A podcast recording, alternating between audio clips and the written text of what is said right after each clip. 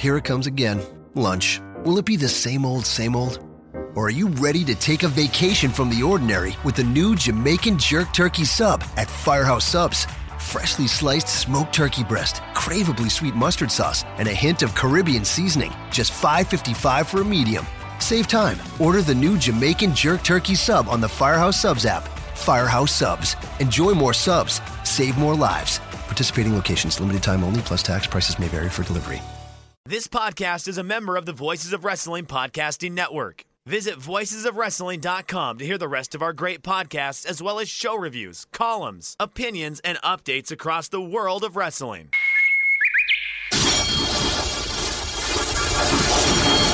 In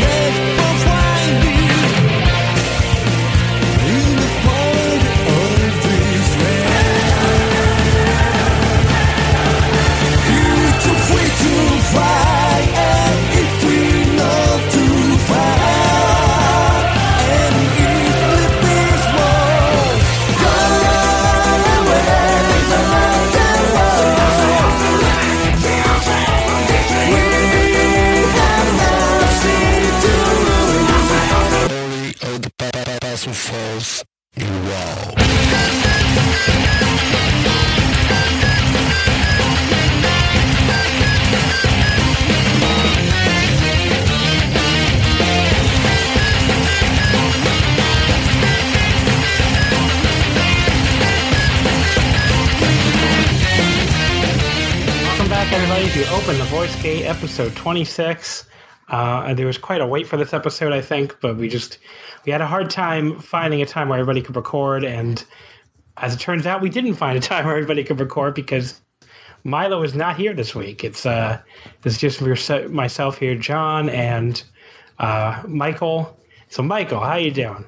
You know, I'm here physically, don't know much more than that emotionally, psychologically, spiritually. But, you know, it, it's been a crazy, like, last month for me.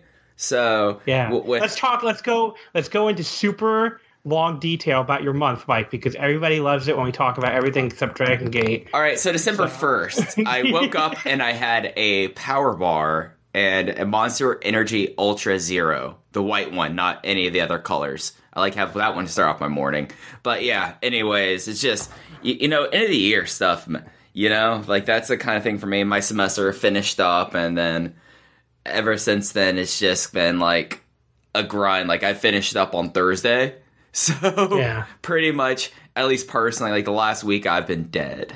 So and I, I just, sound all like I've been too. doing, all I've been doing, I mean, I still, I'm still kind of stuffed up, so that kind of sucks. But really, all I've been doing is watching like tons of Japanese wrestling, not Dragon Gate, mind you, but just like every other promotion in Japan. Because I watched um, All Japan a few days ago. I watched the Big Japan Death Vegas show live last night at like 1 a.m. to like 4:30, and then I woke up today and watched the New Japan Kurikan. So it's just been nonstop Japanese wrestling for me. That Big Japan Death Vegas show, folks. If you haven't seen it yet, um, if you can't, if you can handle a death match, especially a death match, it's like, you know, it's not really freedoms, you know, or anything. If you don't know what I mean, like, there's no syringes or anything like that. Like, you like things are really crazy.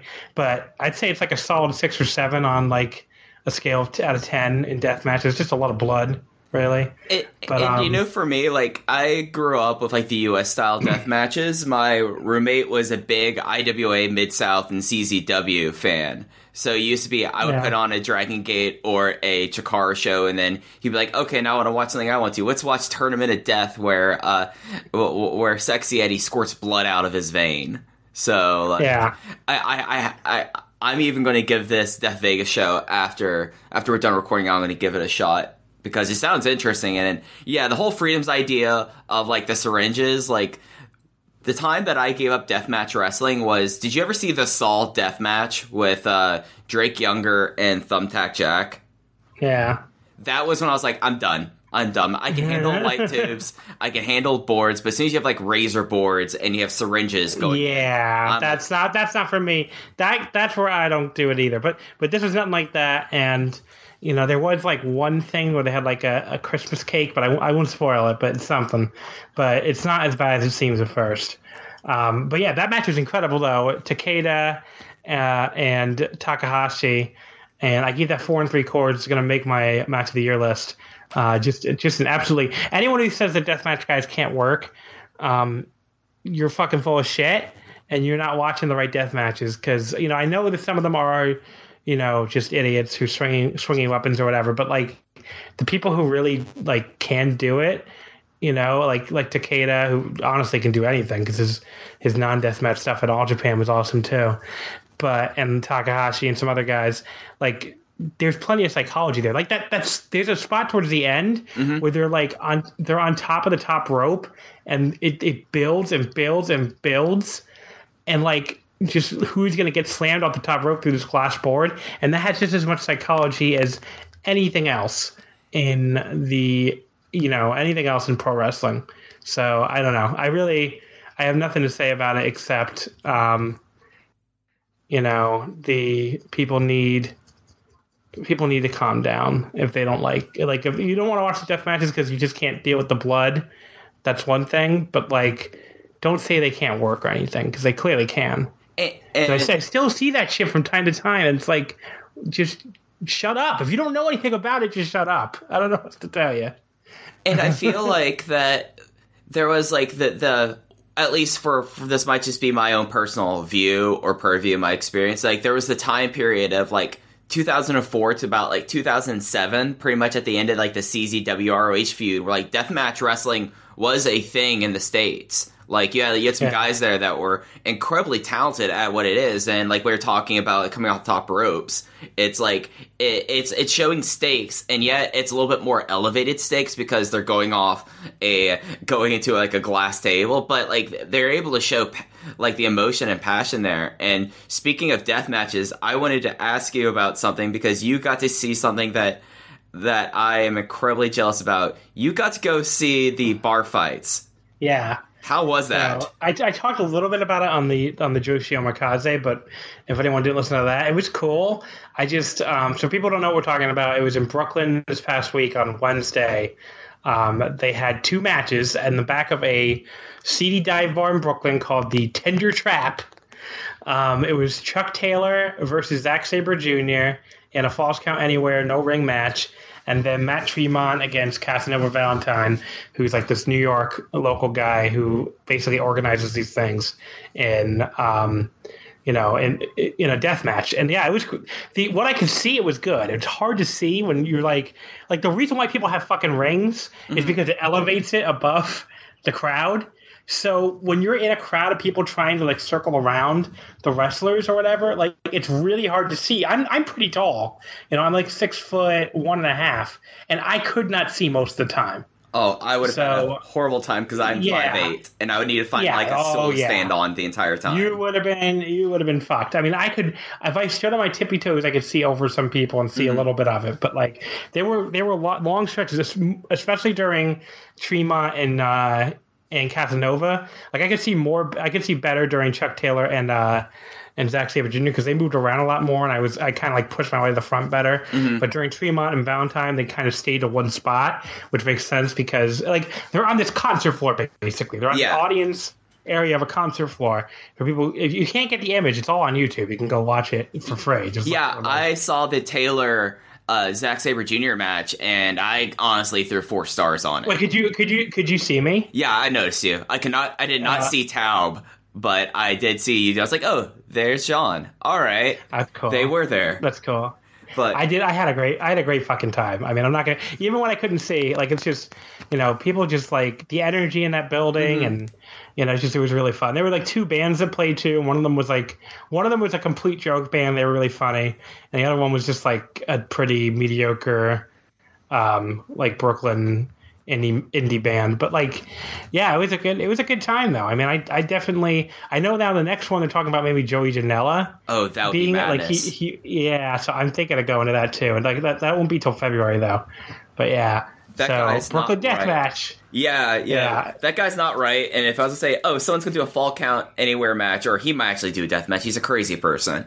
But Yeah. I was gonna say, yeah, Joey Janela would be the person that would do that. So yeah, I just, I just thought it was interesting, like for the Zack Sabre Jr. and Chuck Taylor match, like so, like they really are like like the floor was like just like a concert hall floor, and that they're smart enough knowing like, oh, we can't go do like back bumps, we can't go do that, so we completely changed around like how we'd work a match, and it really showed to me like how smart of wrestlers both Zack Sabre Jr. and Chuck Taylor are. So yeah by the way they, they can't do back bumps but the fucking deathmatch guys did because they don't give a shit they just they were just doing like full fucking bump suit shit and light tubes and everything like they just were like okay but yeah, I mean, like Tremont's not a guy who, like, again, if you think there's no such thing as psychology in death matches, Tremont, like, you know, he he knows how to work a fucking professional mm-hmm. wrestling match. Like, he builds the spots and stuff happens for a reason. Like, you can't. I don't know. I, I I I really like.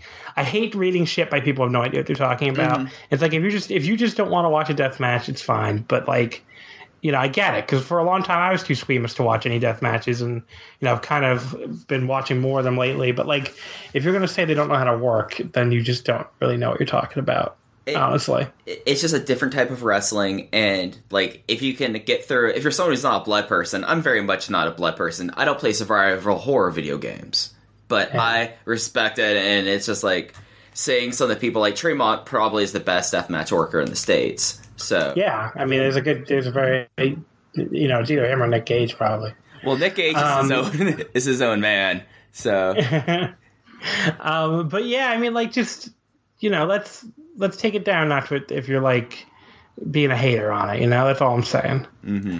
Like, give it a chance for you hate on it. Um, but yeah, so I don't know what else. Uh, you, the other thing I can talk about lately is I got this Japanese TV service thing, and it's like changed my life again. So I'm very excited about that. Yeah, we've been Um, talking about it, and it sounds it, it's very interesting. Like just from like how it works and how you're able to basically like, well, time for me to pull on Samurai TV. What's going on here? Yeah, I mean, like basically, I, for people who don't know, um, there's these there's these like services you can buy. Um, they're not really legal, but they work. And you know, I had one last year called JapanNet TV, and I think I heard is actually discontinuing now. But um, you had to pay for a year up front, and I paid for the year, but I stopped using it after a few months because like the, the it would buffer on me constantly, and I thought the problem was just my internet was so shitty that it would never work. So I kind of gave up but like you know like they basically like it's supposed to have two components. It's supposed to have a live feed of every japanese tv network you know not every but uh, every japanese satellite network on the package including samurai tv um, which has you know pretty much all the wrestling promotions other than a few. Gaora, which has the few that aren't on samurai like dragon gate wrestle one uh, All Japan, though All Japan's also on Samurai now, so it's on both, and Oz Academy, and then G Plus, which has like um, Noah's biggest shows. So yeah, so it has all those, all three of those channels, plus like if you like Japanese music, has Japanese music channels and stuff. So it's supposed to have live feeds of all that. Plus, it's supposed to give you access to like a v- video on demand for the previous week. Which is obviously a big deal for like people like me who work a normal job that like can't watch this stuff live. So like you can go check the video on demand and just watch that, you know, whenever after the show airs. But um, you know, like the cool thing is obviously you can watch shows immediately. You can watch feeds that have nothing to like, like feeds that they won't upload to Real Heel Archive anymore because you know it's like big on Big Japan Core or it's supposed to be on. Which by the way, they they upload that slow as shit. I dropped my Big Japan Core when I got this because it, like was not worth it to me anymore because like the upload's been so bad. But yeah, so it's on Big Japan Core or it's on um, Stardom World which is really you know annoying if you watch Stardom because the Samurai broadcasts are so much better than the Stardom World version. But like, more won't upload it, understandably, because um, you know it's you're supposed to be paying for it, and um, you know like all that stuff. But then on top of that too, obviously it's just really cool to be able to just turn on Samurai's live feed and watch whatever's on. I mean, they air. You know, like let's say you're you have nothing to do at 11 p.m. You could just turn on Stardom, they or, or turn on Samurai, and they might have on you know, some wrestling show from 2015. They might have on some shows, Battle Men News, where they recap, you know, all these smaller shows like Basara and, um, you know, the other Joshi promotions that don't make tape, like Pure J or Ice Ribbon. So that can be really fun to watch, and it's like all that kind of stuff. So it's really cool to have. But I dropped that one, but then I really, I recently found out about Fuji TV, which is another new one, and they have a monthly option. So I'm like, well, I'll try this. And it has like a, a side load onto an Amazon Fire Stick. You just plug your Amazon Fire TV stick into your TV, and boom, you have Japanese TV. It's fucking awesome. And unlike the JapanNet TV issue, like I don't have any buffering issues at all. Yeah. Um, you know, like it, like all the live feed plays great and the VOD plays great. The only issue I've run into so far is, um, like one time I tried to use the VOD to watch the an All Japan uh, like an All Japan December second show that was airing on Gaora this past weekend. It looked like it didn't record or something. Like I clicked on it and nothing came up, and like some error message popped up in Japanese. So that was annoying. But the show will air again, so hopefully they get it on one of the next recordings. It'd just be really annoying if they did that for like some live show. I was really looking forward to and not like a show that was like three aired that took place three weeks ago that was just airing now because you know as Dragon Gate fans know well, okay, or air shit whenever they feel like it. Well, at least. Dragon Gate stuff they're on a schedule. Yeah, it is true. It, it- it's on a I mean, schedule. what I mean by It's that, everything, they, it's on a schedule. Like it, they just they'll, they'll air it late. Is what I mean. Mm-hmm. But yeah, um, but yeah, like that's basically my thing with Japan TV. Now it's not cheap. It's like twenty seven dollars a month. Yeah. But if you can afford it, it's really cool to have and just like just be. I turned on Samurai and just watched so much random stuff. There's like four Japanese music channels on it, which is really awesome for me because I really love Japanese music and you know I put on a lot of Japanese music videos and just sit there and like have them on while I'm while I'm doing like uh like the ebook profiles for New Japan for the New Japan ebook or I don't know whatever else I'm doing kanji or kanji practice or something. But yeah, it's really cool. So Yeah, I might if you're look if you're a, if you're a giant weeb like me, you'll get you'll get value. You'll definitely get your value out of it. And if you're just like a Japanese wrestling fan, I think you'll get your value out of it because you can probably like okay, if you have like Stardom World and Big Japan Core, you can probably drop both of those and just go with this, mm-hmm. unless you really need to see the tiny tiny shows.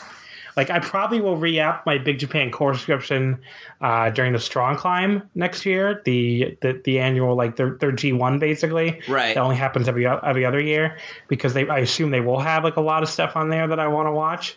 But other than that, I'm not gonna. I'm, that'll be like a one month subscription. and for someone like me who I am such a huge sports nut, I've looked I've looked Mm. into it and they have so much of the NPB games on in comparison. I was to- I was gonna ask you because I like I like Nippon I like uh baseball like they, they do have Japanese baseball on so there. here's the deal. The other thing that Gaora really does is Oh, they play Japanese baseball. Well, it's interesting because it's not their baseball contracts are different than the states. Where basically the only team that gets like nas- nationwide coverage is the Yomiuri Giants because they're the Yomiuri Giants. But the good thing about Gaora is uh, they have both the Hanshin Tigers and the uh, Hokkaido Nippon Ham Fighters on it, which like historically like the the Tigers they're they're the team that's based in Osaka. They are like Yeah. they're they were seen for the longest time kind of as like the Red Sox that like didn't win the series. There's actually like this crazy story about how there was a curse of a Colonel Sanders statue getting tossed into the, into a river off a bridge that cursed them. So like they're like the number two team, and then Hokkaido, the fighters, the thing with them is that they traditionally, at least over the last decade, have been the team that's have most of the big stars that have come over to Major League Baseball have been players on Hokkaido Nippon Ham. So Yeah. both Darvish and Otani both were pitches there, and actually, and actually Otani took number eleven because he he idolized you Darvish when he was pitching for Hokkaido Nippon Ham. So, and, and by the way, guys, the whole team name is Hokkaido Nippon Ham Fighters, not Ham Fighters. Yeah. It's Yeah, yeah, yeah. location, But, ser- but, sponsor. but quickly. Yeah, So now the way this this is like how it used to be back in the day, where TBS would have the Braves, basically, right. right? Yeah, yeah. Like essentially. everybody. So nationwide, you can get Gaora, which ha- which is on satellites, not not a lot of Japanese people get it actually, but they have the Nippon Ham Fighters and the. Um, Hanshin Tigers. Okay, so like they get all their games. That's what I'm assuming. That's what I was able to determine. So, So what is what is the uh the season? what what what is what is it? What no no what are the Yomiuri Giants there on? Well, who? What? What TV station does Yomiuri Corporation own? I don't fucking know. You're asking me. I mean, they get a lot of they get a lot of um, you know networks on there. So if it's like one of the major networks, that's on there. Mm-hmm. So I don't I don't know. But like, I will have to look that up. But I know that for I do know that Gaora airs the other ones. So, so it's Yeah. interesting. But I know that I, I forget what station they have. Might actually have a broadcast deal. I wouldn't be surprised. So, Yeah. but yeah, no, that might be something I'm looking into. I'm actually about to get a DDT uh, universe so I can do my the my final parts on my top ten list for the website. So that's the other thing I've been doing in my spare time has been going back through, try to watch through all of PWG of this year. PWG is not doing it for me the way it used to. Though I do have to say the Zack Sabre Jr. versus Chuck Taylor match might be my U.S. match of the year just be, like above Pete Dunne and uh, Tyler Bate, just because like a match that really told a story, like and it was really well done. And I think Excalibur is a good commentator, which is something that you don't usually hear about PWG nowadays. But Yeah. it, but yeah, no, that like I've been doing that, and then I'm getting to DDT. I'll uh, finally. I I don't. I've never really watched much DDT, so Yeah. it'll be interesting for me to catch up with. But yeah, Yeah, the D- DDT's had a great fucking year. Mm-hmm. Like I, if you, if people aren't watching it, like really, it's had a great year. So, um, but yeah. So I, I guess at some point we should talk some Dragon Gate, huh? Yeah, I, I, I was trying to think of a very smooth way to segue this into our usual rundown, but I, People, people must be like, we're, we're going longer and longer with these fucking off-topic things every week. Like maybe those those idiots had a point. Maybe we need to stop talking so much. nah. Uh, so, no, no. I mean, the the moment I hear that complaint from somebody who like didn't already hate us, maybe I'll consider it. But, um, but yeah, how's like let's talk some Dragon Gate. And first of all, the big thing that I want to talk about is um, the the Dragon Gate Awards. So if you're if you're like you know if you haven't first of all if you have sent your ballot in because we got a ton of ballots already. I think we already have more ballots this year than we got all of last year. So I really appreciate it if you have uh, been doing that. Like as far as the the actual like how much time you have left, you have till January seventh. So you still got some time. If you haven't gotten your ballot in yet, you've got plenty of time still. You can still got like another uh, three weeks or so. So basically, um, the all you have to do to fill out a ballot is there's a Google form, and I'm going to put it in the you know in the uh, com- in the description of this episode. I put it on the form post. I put it on the Twitter. I mean, you really cannot fucking miss the the, the the Google form. So all you got to do is fill out that Google form. Instantly, we get your we get your results. I tally them all up in a an Excel spreadsheet I have at work actually, so I don't have it in front of me. So I'm obviously home here on a Sunday night recording this, but um, so I can't give you any spoilers on who's ahead or anything.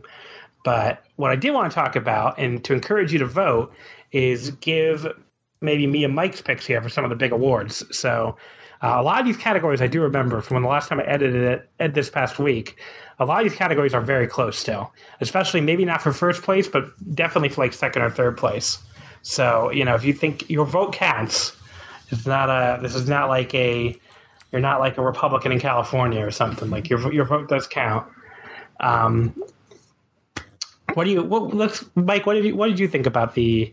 I mean, you have access to the spreadsheet so far. Yes, I do. You- I was the person who made the form because I was like, let's let's try this out, and it was a little bit of uh, of sweat to get it working. But yeah, let me. T- I'll take a. I think it's been interesting so far. Like just taking a look at the spreadsheet right now. For there's some categories that are understandably kind of a wide spread of options. Uh, or Yeah. opinions. I'm not going to say which ones, but you could probably take a guess which ones those are. There's some of them that are a little bit more concentrated, and it there's been a couple surprises there, but I feel like there's you could see we could see a couple big trends here. Like, but like I'll start talking about my ballot. I'm totally okay about since I submitted mine, taking a look at the date almost exactly a month ago because I was like, all right, I'm getting this over with. It's Yeah. I. I I think like like let's just start from the top of the ballot and talk about some of the bigger categories. John, who was your DG 2017 MVP first place vote getter? So I gave it to Naruki Doi. Um, that's to me, he had the he had a great fucking year.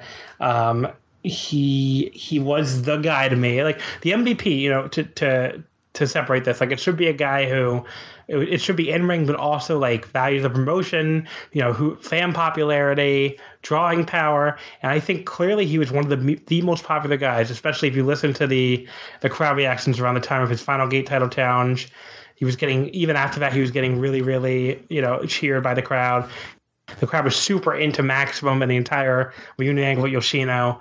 So and on and you add to that some of these standout in ring performances like um you know i i really liked the Doi Yamato match at final gate last year. Because just to clarify we're december to december just like the uh just like the observer awards so, Just like so the year the the year ended November 30th, but started December 1st. So last year's final gate counts, everybody. Uh, but I like I like that match a, a lot more than everybody else. I gave that like four and a half. So that was a huge thing for, for a huge feather in his cap for me.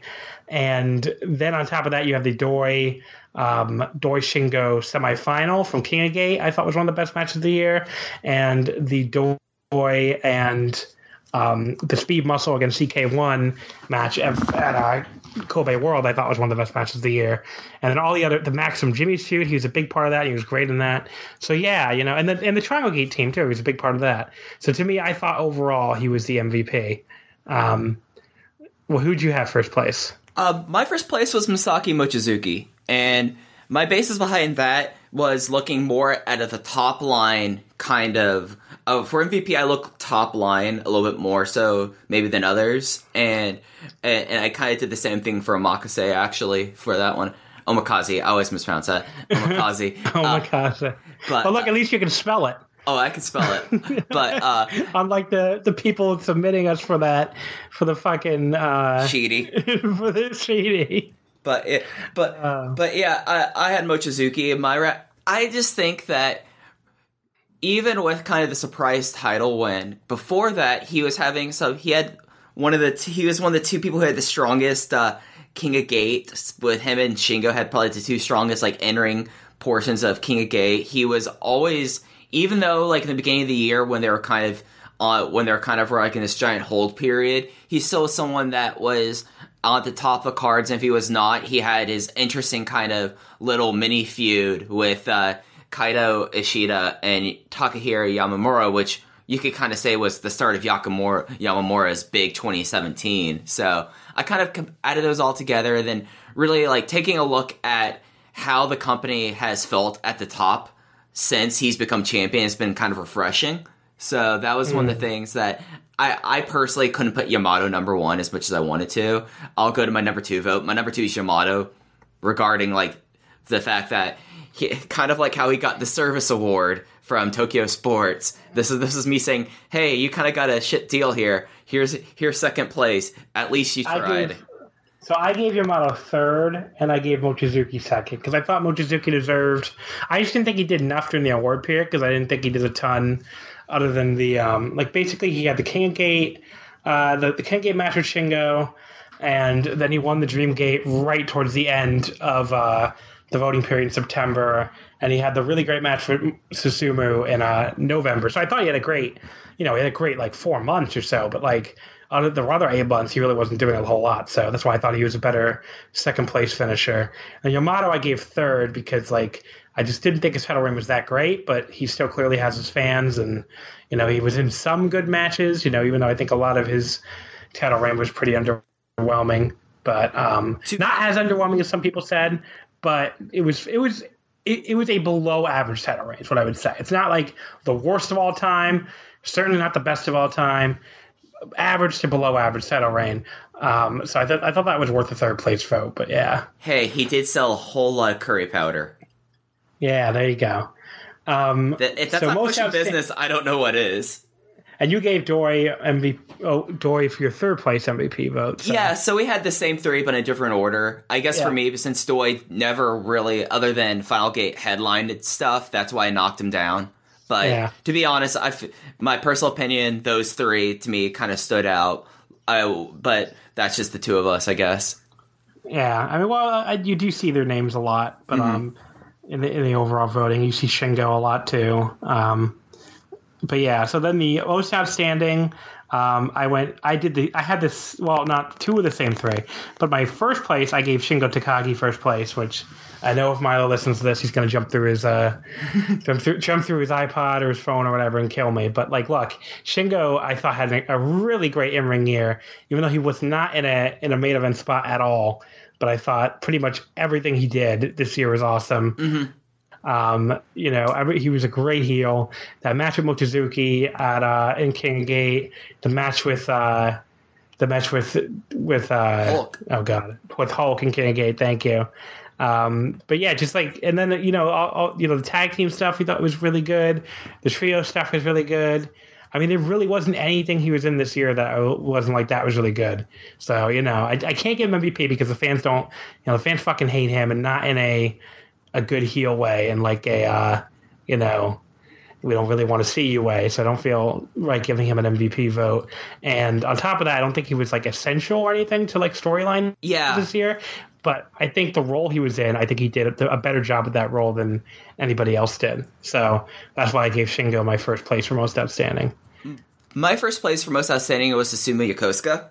And Mm. really for me, this was predicated on the uh it was predicated on he had some he didn't have some of the top line King of Gate matches, but he had that really great one with uh KZ, which stands out probably as like one of my sleeper matches of like if I was ever going to make someone like a mixed DVD of Dragon Gate 2017, that's a match I'm, I make sure I'm going to slide in on there. Yeah. And then and and then really his performance both at uh both at Gate Destiny and at the Jimmyz unit disband match really I felt like for that did it. And he's someone that like kind of like Shingo you put him into tag team matches he's tremendous. You put him in trios like the whole Jimmyz versus Maximum feud was tremendous and a lot of it was on his back. And I, I just look at it like in ring like it, like looking at my notebook in front of me like flipping through the notebook whenever I see Susumu pop up in it very mm-hmm. rarely do I see a rating that I look like oh that's underwhelming. So Yeah. it, to me, I And- feel- it was a complete in-ring year for me yeah and then we both had mochizuki second for most outstanding I, I mean, I think Mochizuki is the the all time greatest singles match competitor in Dragon Gate history. So i would agree with that and he certainly just like taking. We'll get into our matches right after this. Just take a look at our matches. You could name four or five singles matches this year that you could put in your top three for match of the year out of him. Yeah. And then third, um, I had Doi. Uh, like I mentioned in the MVP vote, I thought he had a number of really outstanding performances this year. And, you know, he w- maybe didn't have always ha- have a great match or like an outstanding match every time he's out there, but I thought his high end stuff was so good that I needed to give him at least a third place vote. And I had, I had Takehiro Yamamura, and it's kind Which, of who's been a popular, he's been a popular pick from other people. Yeah, he has been. Uh, what I'll say about Yamamura is, of course, this the sad thing about him getting his neck messed up. But if you take a look at how the beginning of 2017 was, I felt that Yamamura kind of propped the company up in ring on his shoulders. Yeah. So I had to give enough credit for that. I loved, I absolutely loved the uh, series of matches he had with Kagetora. There was the uh, Final Gate match I talked about earlier, and then really like leading up until he got injured, he was having solid matches, and he was, and no one took a step forward this year more than Yamamura did. So Yeah. I felt like that, at least for a third place, I feel like he deserved third place recognition for that. Yeah. Um, so match of the year, you and I both gave uh, had Mochizuki Susumu from Gate of Destiny, Mm-hmm. um, which by the way is doing very well in the poll so far. Big surprise Um, there. I, I- we we both gave it four and three quarters. I think it's the Mm-hmm. only drag it's the only Dragon Gate match that's going to make my top ten, um, barring something incredible at a Final Gate or my overall wrestling top ten, I should say, barring something incredible at Final Gate or the Korakuen. Um, but yeah, I mean we talked a lot about this match already and recently, so you don't have to get into it again. But it was an incredible match. Mm-hmm. Yeah. Reminded me of an all Japan, uh, like an all Japan main event, kind of. And not a big surprise considering Mochizuki's history. Yeah. That And then me of that. second second place, I had Doi versus Shingo from the uh, King Gate semifinals. I thought that was a a really really really good match. Um, you had Doriyoshi against Ryosuke from the August 8th Scandal Gate. That was also a really great match, and I happened to be there for that, and it was it was incredible. Um, but just I, would I mean I, if I was gonna make a top five, it'd probably be fifth in my list, honestly. So it's a that's a very good pick. Yeah, I just for me like Mochizuki Susumu is the one Dragon Gate match that's to make my end of year top ten. Uh, Doi, uh, the Doyoshi Kosuka match that's to be a hard cut for me personally. So like I, the way that I do my matches is like I do I do basically cuts. I'm like okay, I have this pool of twenty. Let's cut down to fifteen. Okay, let's cut down to twelve. All right, let's make some decisions. It's going to be a hard cut for me. I just that that's the kind of match that really for me much more so than CK1 that showed like speed muscle in its return at its best in my mind. So Yeah. Um, but yeah, in third place, you had Mochizuki uh, Shimizu from September 5th, the number one contendership for the Dream Gate. I had Yamato versus Naruki Doi for the Dream Gate at Final Gate. So there you go. Um, I thought Yamato Doi was an, a really, really good match. I gave that four and a half. I know most people did not feel anywhere near that, but I thought it was um, a great slow paced match, completely unlike, you know, I mean, well, not that they have, don't do slow slow paced Gene Game matches, but I really liked all the limb work, and you know, I thought it was a, a great like psychological match. And can I ask you something? Are you the taking a look at the spreadsheet? Are you the only person who has a vote for this match in this category? I'm 99 percent sure I am. Yes. Okay. Yeah. Um, but anyway, so let's see. Moment of the year we don't have to get into because it's There's so There's much so to get into. You, yeah, unit of the year. I mean, this. I, I have maximum first, Jimmy second, Berserk third. Those are the three units that that are getting pretty much all the votes. Um, there's only only a few people voting for anybody else. Um, you went maximum first, Jimmy second, but Fujiheya third. yes. And you were not the only person to vote for Fujiheya, believe it or not. no, I'm not, and I'm yeah. very proud of them. a, a couple people voted for Overgeneration and Tribe Vanguard, who, by the way, are the only two units who have received any votes for worst unit. And it, it was a very neck and neck race for a while. Um, I, one of them has pulled ahead of the other. I'm not going to tell you which one. You can you can wait and find out. We'll see if uh, we'll see if the other one can catch up. But but yeah, those two units, way there's literally nobody else in the field for worst unit. Um, best tag team. I went Doriyoshi first, uh, Big Ben second, and I went BB Hulk and KZ third because I really li- I really like the Hulk and KZ team. Oh wait, no, sorry, I went KZ and Yosuke Santa Maria third. I was looking at somebody else's, but yeah, KZ. I, not that I don't like Hulk and KZ too, but KZ and Maria just a adorable tag team, and um, Yeah, I went Doyoshi Ry- Ryosuka, which and then CK and then CK1, which I'm sorry, like, given that they had the, the two really strong title matches that they had recently, I felt like it merited it much more so than this. Like, Big, Big Ben's the team that if I was going to forecast teams in 2018, I'd forecast Big Ben, but for now, I had, I, I'd be, in, in my personal opinion, I'd be intellectually dishonest if I didn't include them in some. I really don't. I, re- I really don't like CK one, so I was able to leave them off. Even though they had they did have two really good matches, mm-hmm. but I don't want to relitigate the CK one thing. I will say it's interesting the people who have sent their ballots and so CK one have the most first place votes in this category, mm-hmm. but they're not leading this category because a lot of people are leaving them off their ballots. So there you go. I don't I don't know if that's you know that could be a number of things. It could just be that people who listen to this podcast and, and are big enough fans to vote tend to agree with us on stuff like CK1, or it could be that like CK1 is just really that underwhelming to people.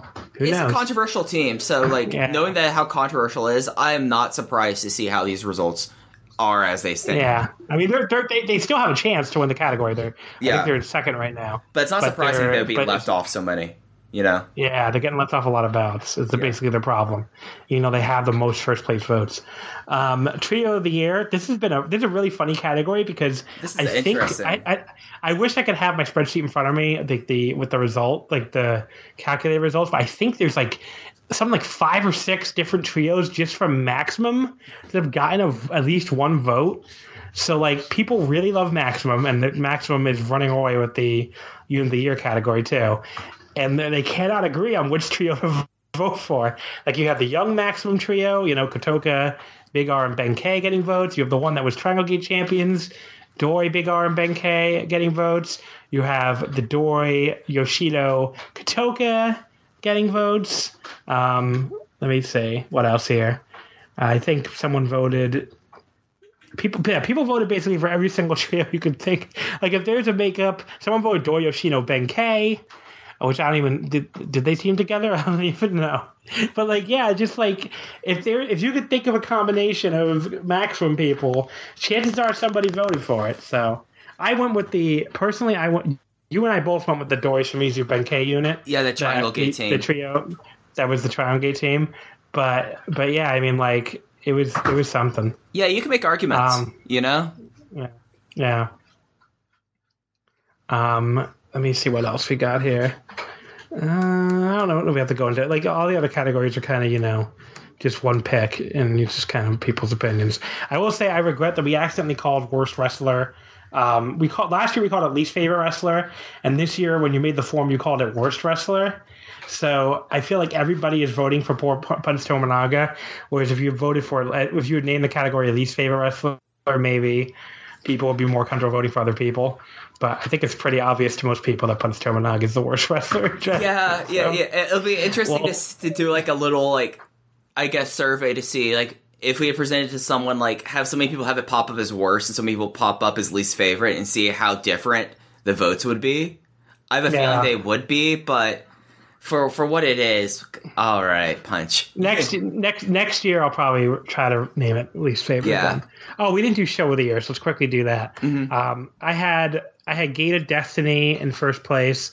I had the Scandal Gate show that I w- was there at. You know, possibly live bias, but the eight, August eighth, Korakuen in second, and I had the Kobe World in third. Um, we had almost the same ballot. You had Gate Destiny 1st the Scandal Gate, the Scandal Gate August eighth, Korakuen second, and the King of Gate uh, kickoff Korakuen from May 9th and third. Um, so Gate, Gate, pretty much a lot of people are voting for Gate of Destiny, Dangerous Gate, and Kobe World.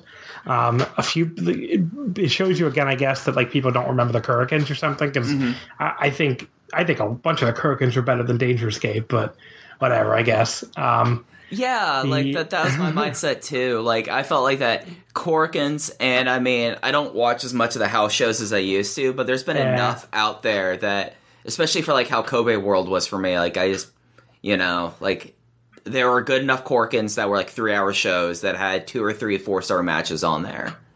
You know, Yeah. I mean, I would have gone either like, I, I mean, like the Scandal Gate, the other Scandal Gate Korakuen from September, Yeah. which has gotten like a couple votes. The September fifth one, I would have, I would rank that above Dangerous Gate too. Uh, the King Gate one you had, I would have ra- ranked that above Dangerous Gate. But yeah, you know, the the King Gate finals too, or the Yeah. yeah, the, that was a very good show too. But yeah, so that's the awards, everybody. Uh, that's our, our recap of our picks, and you still have about another three weeks to vote. So go ahead and use the Google form. It'll be in the show description. It'll be on the Twitter. It'll be, you know, at Open Voice Gate on Twitter. It'll be on the voicesofwrestling.com forums in the uh, the episode thread. So definitely make sure you get your votes in. You have until January 7th. Yeah, So and if you haven't voted, you know, don't worry if you haven't watched a ton, like if you've watched, you know, if you've watched enough shows to feel like you're a fan, you know, don't worry about not like you don't have to be a fucking expert to vote. Mm-hmm. You know what I'm saying? Like I've seen some people say like, oh, I don't know if I feel like uh, I know enough to vote. And it's like don't don't worry.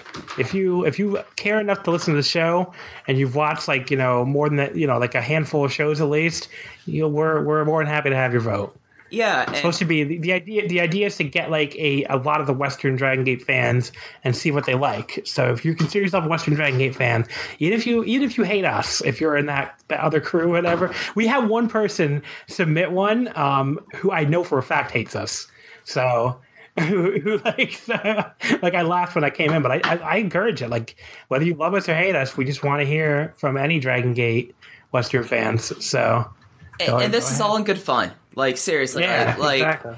I uh, uh like John and I like we, like when we got this all together. Like I started, I think I did mine in 2015, and then you kind of picked up the mantle and ran with it. Like these are all just in good fun, and thanks Yeah. to everyone who has who has uh, submitted a ballot already. I, to my count, it's I'd assume that that that these are one of the better years so far already, and we'll just kind of Yeah, I think I think I think it's already better than last year, but I'm not. Yeah. I have to. Yeah. So so yeah. Thank y'all Um, for submitting, and if you haven't, come on, it's yeah, it's all in good fun. yeah. We just want to hear from you. Um, but yeah, so that's the that's the awards. Obviously, we'll discuss the winners uh, after after the deadline passes in January. Anyway, so let's move on to the first of the two shows we're here to review this week, which is the Memorial Gate and Sendai show from back on November 26th. God, almost a month ago now. Wow. Um, so we just got to we'll kind of go through this pretty quick since the show's you know a month old by now. But basically, this was they were they were out here to do. I mean, the idea was to do a big show in Sendai, and the, originally they were going to book the Sendai Sun Plaza, which um, that's that's a much bigger venue. You know, three as Yamato said himself at the end of the show, it's three floors of seating. So I don't I don't know exactly how many fans it can hold. I think like five thousand. No, 2700. I looked this up. Really? That's that's it? Okay. It's not that big. Well, okay. So like twenty seven hundred, but that's still more than the the venue where they held this week's show, which was or this year's show, which was the uh, Sendai Sun Fiesta, and they they announced attendance of sixteen hundred, so it's probably more like you know fourteen hundred or mm-hmm. something. But yeah, I mean like. It was a it was a good show. It was about like it was a weird like in between show basically between a house show and like a, a pay per view big show. Next year, running the Sun Plaza, I would expect more of a traditional big show. Yeah. So yeah, like All- a dream game match and everything. Yeah, yeah. All indication is that this will become the sixth big show. So this is Yeah. going to plug in the schedule. They're moving it from November to September, which will be Yeah. good. It'll, it's going to be a really backloaded 2018 for Dragon Gate. But yeah, this felt like between a Korakuen and like Champion Gate in Osaka is how I, I Yeah. equate it. But Yeah, it, it was a fun show. Like it was nothing super heavy to it. It was it was just you know a lot of it was a good show to kind of like they've done shows in Sendai before, but this was a good show to kind of like further base them as like, hey, we're going to do stuff in this area, and the attendance alone lets you think that that 2700. I don't think they're going to have problems hitting that 2700. yeah. I mean, Sendai is a very underserved area too. So like, I mean, it's not like it's that far from Tokyo. Um, if I look at my Japanese geography, I believe Tokyo to, um, I think it's like an hour and a half, if that, by train. I'm gonna look this up because I'm curious. To Miyagi, so Sendai is like a is a big region actually. So let's Yeah. say Tokyo to Miyagi train would take oh actually two and a half hours. So a little bit of time, but not that's not even as much time as it takes to go from Tokyo to Osaka. Right. So, you know, so like Tokyo to from Tokyo Station to Sendai Station, which is in Miyagi, that would take two hours, two and a half hours. So there you go. Um, but yeah, like it's it's basically the opposite direction of, of like Nagoya, Kyoto, Osaka. So Tokyo is like kind of dead center, and then towards the east, actually, obviously it's called East Capital. That's Tokyo. But anyway, um, if you if you go west, you get to Nagoya and Kyoto and Kobe and Osaka. That's all off to the west by about. Uh, I think Tokyo to Nagoya is about two hours. Um, Tokyo to Kyoto is about yeah. Tokyo to Nagoya is like two and a half. Um, it seems like it should be less than that, but I don't know. Like so, it's about the same distance from Tokyo to Sendai Tokyo to Nagoya, and then Nagoya onto Osaka, Kyoto, Kobe, which are very close to each other. Like Osaka, Kyoto, Kobe is like if you look at a map of Japan, it's like all clustered very close together. And I know we did the trip from Osaka to Kobe on like a local train. It still only took like twenty five minutes. So you know, again, if you're looking for like Japanese geography, just those three are very close together. Tokyo and Yokohama are very close together. Like again, like a half hour, even by like a local train. And then if you go west from Tokyo, that's where you get to the Kyoto, Osaka, Kobe area.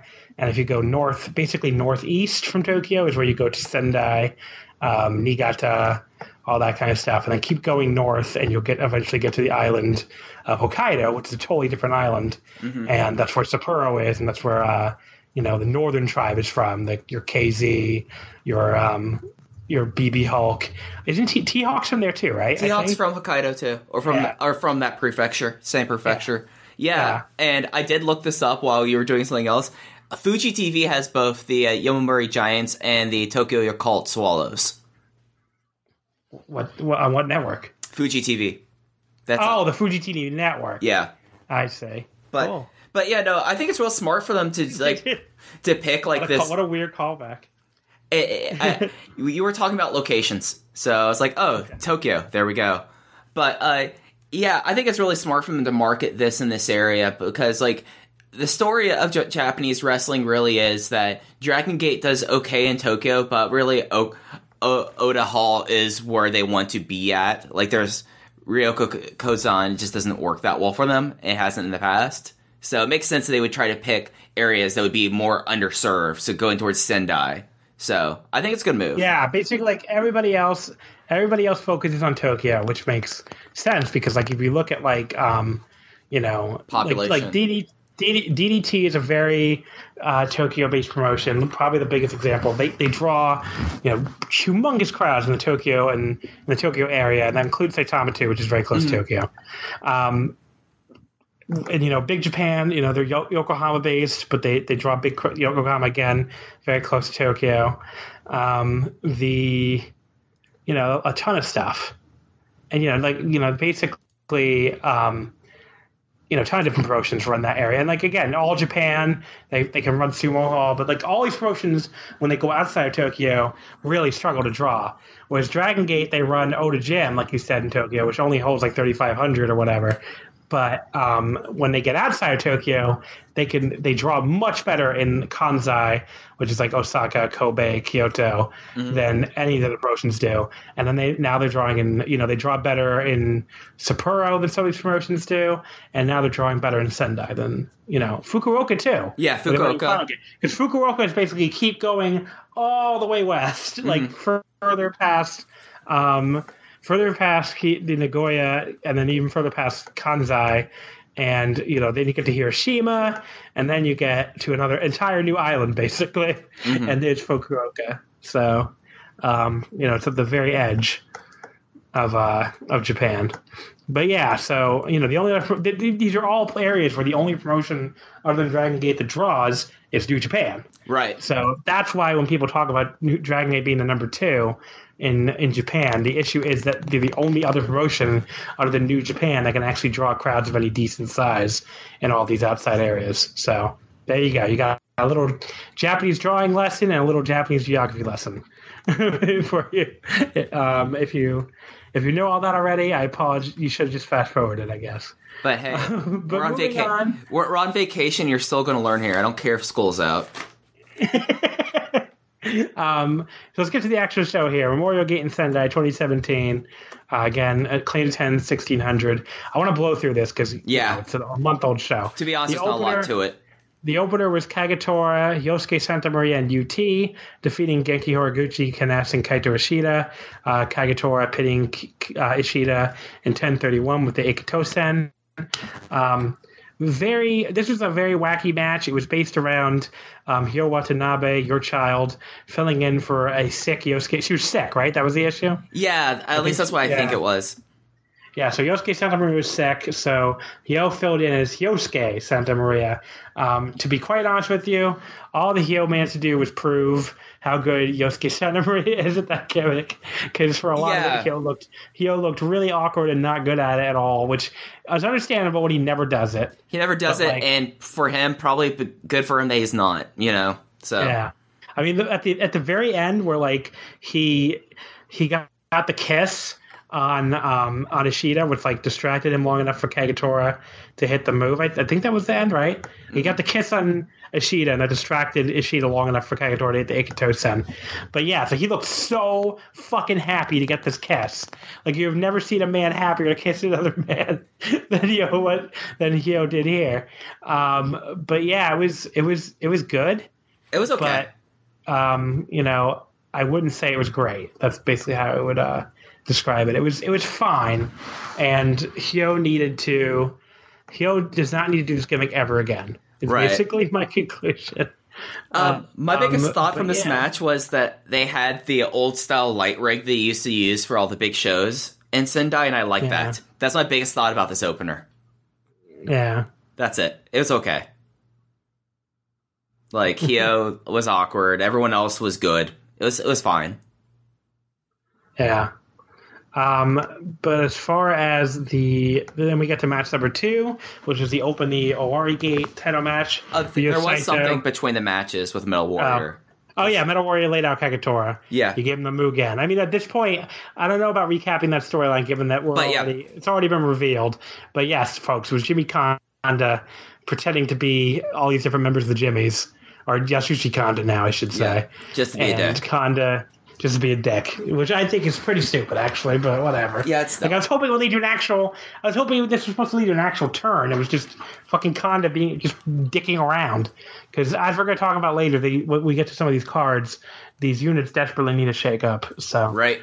um, but yeah, anyway, so match two, open the Owarai gate. Ryo Saito beat Hollywood Stalker Ichikawa 10 11 with the Cyrio Rocket.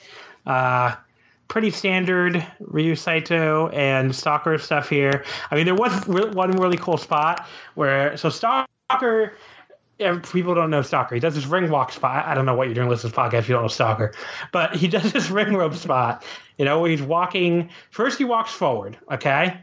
you know, just he holds on to Ryo Saito and walks along the ring on the top rope. Um, then he walks backwards. That's that used to be where he would get tripped up, and this time again, this time he he did it fine walking backwards. Then he walks fast without tries to walk fast, and again for the last couple times is where he he would get he would trip and fall and crash himself on the top rope, but he managed to walk fast on the top rope, holding Saito's hand without falling. And the crowd went nuts for this.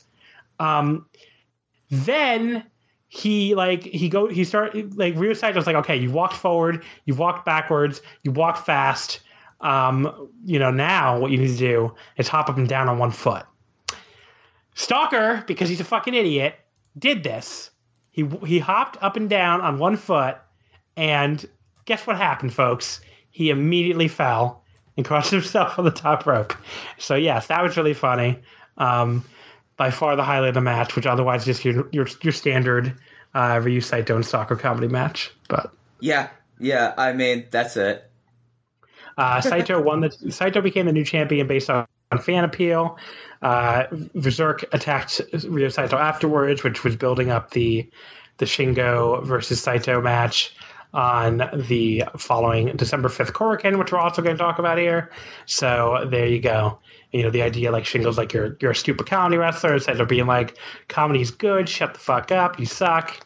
Um, you know, whatever. That, that that's not that's not exact quotes, but uh, match three, Susumu defeated Benkei in 1458 with a Jimbo Nokachi Datame.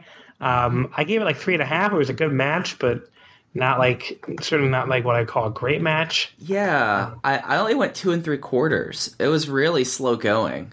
It was Yeah, and it was not the kind of like when this card was put up this was not the kind of match that i hoped that susumu and benkei would have you know yeah, like the one like Yeah. cool spot from it was and, and I kind of do want to get. We might get into this a little bit more when we get to Korakuen, but Benkei does this really cool spin through spear. That like the way Yeah. that he like he does the spear, but he does something w- with his delivery. And instead of going straight through them, like he makes it almost into a slam into a way with the way he swings his body around and like swings his hips around. That I always find really neat. But yeah, it was it was a Yeah. it, it, it was an all right match. I just I was disappointed. Yeah. Um, but as far as that went, that was fine. That's about it. Um, then we had the Mochizuki and Don Fuji against T Hawk and El Lindaman tag match. When 14 17, Mochizuki pinned Lindaman with the Shin Saikyo high kick. Um, it was mostly comedy, actually, until the finishing stretch. It was a hot finishing stretch, and you know, it was pretty. It was pretty funny watching Mochizuki get the Shin Saikyo high kick and on the one foot fall. Mm-hmm. But you know, other than that, it was just it was fine. I liked this match. I thought it ruled. I I love oh, Mochizuki's interaction with Lindaman, and we got more of it on Korakuen, which was great. But yeah, I mean, it, it was a comedy match. But then again, guys, this the show was not supposed to be a huge show, so they're going to have a lot of this kind of like you had a stalker match. So I mean, if you're if you're a bigger show for stalker match nowadays, that says something. So Yeah. Um. and Then we had the the first big show in Tohoku, which I you know like the is a region basically. Um, I believe it means northeast. Yes, Tohoku means northeast. What am I? What am I even saying? The first big show in Tohoku, ceremonial elimination match, which was Maximum, Naruki Doi, Masato Yoshino, Big R Shimizu, and Jason Lee, defeating Overgeneration of Shima, Dragon Kid, Gamma, and Mondai Ryu by a count of four to three. I'll just quickly read through the eliminations here. Jason Lee uh, beat eliminated Mondai Ryu in 11:32 with the La Magistral. Dragon Kid eliminated Yoshino over the top rope. Shima eliminated Jason Lee with the Meteora. Shimizu eliminated Gamma with the Shot Put Slam. Doi eliminated Shima over the top rope. Kid eliminated Shimizu with the Bible. And then it came down to old Brave Gate rivals, the original Brave Gate rival, rivals, Doi and Dragon Kid, and Doi pinned Dragon Kid in 21-25 with the Bakatare sliding kick. It was a really fun match. Um, you know, best of the show, you'd think. pretty much. I, I would say so. I mean, I gave it. I gave it. Um, uh, I I think I gave both the main event and this like four stars. So I would go. I, I guess I like this slightly more, but yeah, this was a really really fun match.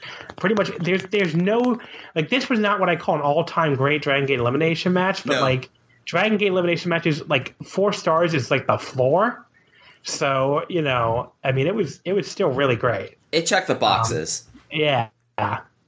It wasn't like they were not. It didn't have like a ton of heat or anything like that, and they weren't going like totally crazy. But from what it was there, I thought it was really awesome. So Yeah, uh, start. I thought it was really kind of a good amount of pandering, and somehow the uh, sub theme of this show has is how obsessed I am with baseball. That everyone in Overgeneration came out with a Tahuko, Tahuku, Toho, Toho Tohoku Tohoku. I'm trying to learn Japanese. I'm horrible at to- pronouncing. Tohoku. A, a, a Tohoku Golden Eagles jersey, and everyone had one except for poor Mondai Ryu, and that made me sad for him. But the eliminations in this match were kind of insane, John. Like the fact that Yoshino. I have some. Of them, I have some of them written down. Yeah. Yeah. Like, Like Yoshino's the- you- elimination was kind of stunning. Yeah. Um, because so Gamma like kind of held onto his leg Mm-hmm. on the floor, and then Dragon Kid drop kicked them out because these men are heels, basically. Um, not really, but like I fucking hate them. And Shima pinned Dragon Lee with the Meteora, and it kind of went from like four three maximum to three two over generation in like two seconds. Um, and then, and then at one point, like Gamma tried to get out of the shot put slam when Big R had him up by spitting in his face repeatedly, Yeah. which was awesome because it was like such a great character moment for him. He's just like, I know exactly how I'm gonna get out of this fucking move. it was just like, and then Big R just ignored him and hit the move and pinned him. That was such an awesome. awesome. That that Yeah. ruled. Like Big R, like this is interesting. Like how Big R is really starting to find himself this year. You know, and him just going like, "You could spit in my face, Gamma. I don't give a fuck. I'm still shot Yeah. slamming you." And Sh- and Shima's elimination was the stupidest thing that a 40 year old could do. Yeah. Oh yeah, Sheba. So so Doi and Sheba having this awesome battle on the apron, and then Sheba's like, "Here I go, I'm gonna do a springboard," and Doi just calmly, like he jumps up on the top rope to do a springboard move, and Doi just calmly pushes him off the top rope into his doom. It was it was awesome. It's like Doi's Doi might as well have been like, "What the fuck is wrong with you? Like you're an idiot." Boom. It, was great. And Shima like took a hard bump too. Yeah. Like springboard to the floor and was like, dude. Folks, don't do springboard moves in matches where it's a fucking over the top rope to the floor elimination. What's wrong with you? It was so stupid. Especially with Doi standing right there. and, and especially when you're a broken person like Shima. Um, but yeah, Dragon Kid pinch Shimizu at the Bible, like right after that, and then Doi hits the Bakatare, wins the match. Um, yeah, it was great. I, I mean, pretty much impossible for. It's really, really, really. I shouldn't say impossible, but it's really hard for Dragon Gate elimination matches to not be good. Like four stars is close to the floor. Yeah. So it was really. Um, the main event was, of course, for the Open the Triangle Gate titles. Hometown boy Yamato, BB Hulk, and KZ defeated Shingo Takagi, Yasushi Kanda, and Eita in 28-43. Yamato pinning Kanda at the Galleria. Um, for it's funny because people thought going for a long time that Yamato had to hold the Dream Gate until here because he's the hometown guy, but they instead just decided to have Yamato him, him win the Triangle Gate and defend that. So in the main event, so that, that was fine, I guess. But yeah, I mean the match itself, I you know it, it was cool. Um, Shingo had one of my favorite moments in the entire match. It probably went a little bit long, but I still thought that I Yeah. still thought it was it was good by the end. And Shingo, like he he broke up KZ time. KZ goes to the top rope, yells KZ time. Shingo breaks it up and then just yells, "It's Berserk time!" Yeah. throws him off the top rope, and that's exactly the kind of like total goofball heel stuff that I love. That's why I I, lo- I like the the current Berserk a lot better than the like directionless Berserk we had for a long time. Yeah, they're budget dipshits yeah. now. Yeah, they're, they're basically like like he's an he's an idiot and an asshole, and like when he pushes him off, and like like that's not a great joke, but just he's so into yelling it's Berserk time that you can't help but like it. Um, but yeah, so, I I just said it was the exact on Twitter. It was like the exact kind of goofball heel stuff that I'm gonna miss when they kick him out of Berserk soon, probably. Yeah. Um, and then we had the, the the finish was that first Flash Galleria combo Which was which is really cool. Yep, it's really a sick finisher, and I, would- I would go four stars on it. I mean, I thought it had a boring start, but it really picked up towards the end. Yeah, uh, I went three and three quarters on it, so like Yeah, just around not- there, just because uh, Yeah, we're not far off. not far off. And I went four and a quarter on the elimination, so it averaged out to four. But yeah, Yeah. Also, uh, I don't know if you saw this, but after this May tape and aired. Uh, one of the thing, one of the big spots in the match was Shingo pile driving Yamato through a table, and he posted a uh, Instagram clip of him doing this, where he where he just writes down in the caption "EC Dub, EC Dub, EC Dub," And I'm just That's like, funny. I'm like, dipshit. Uh, like, no, no, he's not the dipshit. Lindaman's the dipshit. He is the obnoxious high school bully, like from a 1980s like teen film. Like that's who he is. yeah, But yeah, it was a fun match. Like it was a good show, and I it was the first time I got to see, other than Instagram posts, Eita's Berserk gear, which is his best gear he's ever had in his career. So yeah. the red and yellow Um, works. But yeah, I mean, I, I, I just thought like, um, you know, basically, it- you know, like you said, good show, not blow away. If you skipped it, you didn't miss like the greatest show of all time or anything. But like, I'd still take it above a lot of stuff in the first half of the year. Honestly. Right. It was a perfectly acceptable show. Um, So let's move on then to December 5th, Korakuen Hall, Fantastic Gate. Um, this was not nearly as good of a show. I thought this was like a, a painfully average show, except for like um, The main you know, a very good, a very good main event. Yeah. Um, but yeah, let's start out with the with the opener. Well, the dark match, which was Sachihoko Boy against Punch Tominaga. Um, Sachihoko Boy pinned him in 421 with the M9. Um, it was really terrible. it might have been the worst Dragon Gate match of the year. It Yeah. really might have been. And I felt bad for Sachihoko Boy because Punch botched the M9. It was Yeah. bad. That's all we can. That's all we really have to say about this match is it was bad. And now I'm starting a list of things I'd rather do than watch a Punch Tominaga match. Yeah. So Um, then we had match one, which was Shima, Gamma, Problem Dragon, Mondai Ryu, and Kaito Ishida. Why the fuck did Jay start just typing as pop, Problem Dragon? I mean, that is the exact Right. translation, Mm-hmm. but like they always call him Mondai Ryu. So like, what are we doing here?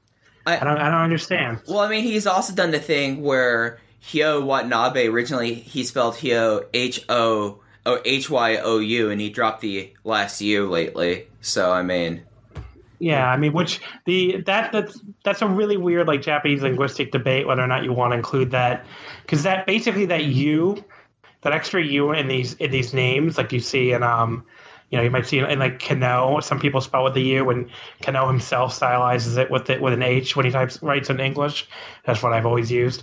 But yeah, like the U is basically not meant to be pronounced. It's just like in Japanese if you have the the U at the end, the extra U at the end of like in hiragana or you know in the re- in the hiragana reading of the kanji it just means like you pronounce the o longer.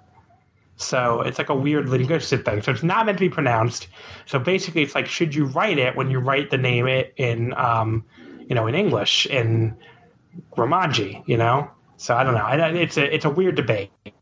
I personally i would i would say yes you probably should write it but i get why people don't. So um anyway the the opener, you know, like we said, was that eight man tag, and Shima Gamma, Mondai Ryu, Kaito Ishida defeating Big R Shimizu, Ben K, Jason Lee, and Shun Skywalker. Uh, Shima made Shun tap out in 10:02 to a Mexican stretch. Um, the Shima picked. How do they keep picking these these like small children who like almost as tall as them? Yeah, like, Like, why do they keep doing this? They picked an 11 year old girl wearing an old generation shirt who she was like almost as tall as he was.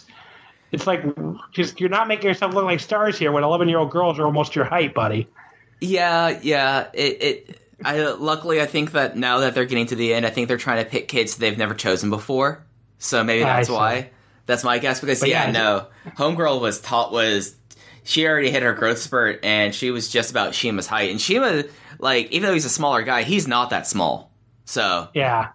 I don't know where they're finding these like because I remember there was another girl like three or four months ago. It's like where are they finding these giant Japanese, uh, like like giant Japanese daughters instead of like large adult sons or something? giant Japanese daughter. I don't know. Well, that's what they're fighting. The, the, the giant Japanese daughters of Dragon Gate.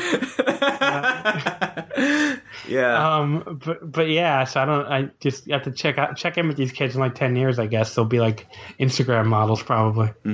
Um, but he picked this girl and wearing an older generation shirt, and her favorite wrestler was Yamamura. So that was cool.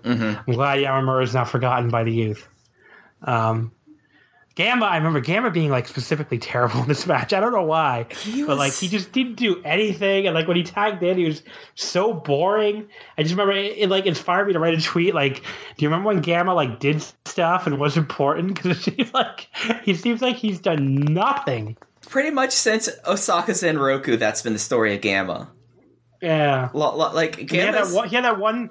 He had that one Dreamgate challenge against Shingo that was like one of the worst main events in Dragon Gate history. he ha- he was the partner of Punch Tominaga and Punch Tominaga's best match of his career. Yeah, that match was good. That's probably that's probably the last good thing he's done. Yeah. was that that extended squash against Yamadoi at Final Gate 2015. But But um, what I, I miss the old Gamma, the the kick Shima and the nuts Gamma to win King of Gate Gamma. I miss the old Gamma. I mean, it's been like one steady like downhill slope ever since he became like a perennial baby face when they decided he was too goofy to be a heel, which I understand, but like Jesus. I mean, he's the creepy Anyway. uncle. Yeah, I mean, he just doesn't. He doesn't have a point anymore. Um, it was a very. I just remember this was a very dull and lifeless opener. Um, I really hate. I really did not like it at all. And again, it just it's one of those matches that really, um, like drove home how Overgeneration has no fucking point whatsoever these days. Yeah, Um, like the most interesting parts of that match was everything with Big Ben. You know, Yeah. like there was a really cool uh, double spear. I didn't write down who it was, and I don't remember, but they did a really cool double spear. Shima hit the super draw out of nowhere, which was kind of cool. Like that was it, but it was just like this whole Korakuen was one of the quickest Korakuen shows that they've had. Like I'm looking at the match time. That was a 10 minute opener. The next match was four minutes. Match after that was seven. Then the uh, the pre intermission trios match was twelve. Fifteen. You know what I think? Here's my theory: is everybody was just tired from Yeah. that from Memorial Day because it was only like the week before. So I don't know. It could have been like maybe that's maybe that's wrong. But Actually- felt- if it felt like people needed to get through this show fast, and they did. Actually, you know why I think that happened? Now I'm looking Uh. at the I'm on I Heart DG. Two days ago, two days before they finished their triple shot in Hokkaido. Mm, okay. So I see. wrestling three nights Yeah, yeah, that's right. That's right. The trip, which that has not made air yet. I think it's making air this week. hmm The Hokkaido triple shot. Let me look at the Dragon Gate schedule, the Gaora schedule, real quick. But yeah, But yeah, you're, you're right. I totally forgot about that triple. So the triple shot in Hokkaido is making air on, yep, December 18th. yeah. So, oh, no, no, that's the Korakuen. So what the fuck? Am, when the hell is this Uh, it, the 22nd is airing on Friday. Okay. Yes, I see it here. Yep. December 1st through December 3rd, Sapporo is airing this Friday. December 22nd at 10 o'clock. So Probably I'll chop the Um, shit. probably I'll chop the shit. I'll check. I'll, I'll check it out. I'm sure. Anyway, um, the, so we have the the Korakuen's airing live on Gaora though. That's cool. Mm-hmm. Be able to be able to watch that on in good quality for once, not shitty web quality, because I'll just be it'll be on my box basically. Um, so December twentieth, uh, Korakuen Hall that airs live, and then the ne- December twenty sixth. So that I hope nothing like decent happens on that December twenty sixth show. That's um, I think Kobe Sambo Hall, right? That's their uh, that's their traditional year-end show in, in Sambo.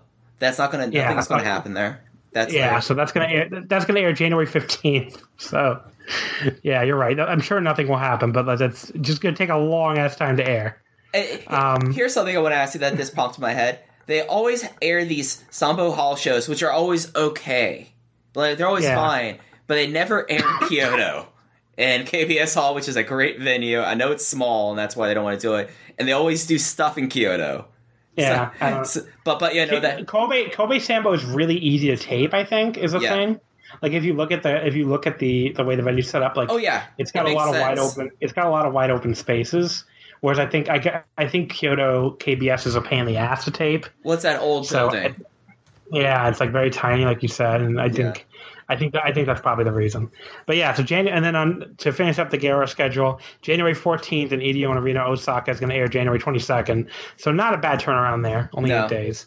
And then um, January sixteenth, uh, where the fuck is this? Are you talking about Korakuen Hall? Korakuen, This is oh, this is Hurricane. yeah, Yeah. it, it's not airing live. It's airing on the Oh, that- 29th. Mm-hmm. Yeah, that's airing the 29th. So there you go. But yeah, January 14th in Edion Arena, Osaka. January 22nd. 12, 6, 12 26 at Kobe Sambo Hall doesn't air until January 15th. And the uh, December 1st to December 3rd in Hokkaido, which is the that was the tag tournament that Mm-hmm. T-Hawk and Eita won. That will finally air on December 22nd if, anyone actually cares enough to watch it. yeah. I'll see if I I, I was gonna say. I'll watch it if I feel like it, basically. Oh, I, I love tournaments, so I'll check it out. Especially since Yeah, I, I'll prob- be I probably will watch it. Well, when it makes the drive, being that I'll be in Jupiter, Florida, where there's nothing to do for a week. So That's true too. I'll be off on on that on Christmas, obviously, so that'd be cool. I, I But yeah, let's get let's get back, to, it. here. So um, It was okay. After after the opener, um, you know, we had we basically had Berserk run out. Um, it was they set up a big thing for the main event where it was originally supposed to be um, Mochizuki, Don Fuji, and Dragon Kid in the in the main event against T Hawk, Eita, and Lindaman. Shima wanted to, or Dragon Kid wanted to come to the show and fucking fight, which was funny, but he, you know his knees all fucked up. Mm-hmm. And Shima's like, I want to replace him, and I'll, I'll wrestle twice, whatever. And Eita and T was like, you know, we're not gonna let you do that. You know, we should have to just have to be a three on two handicap match now.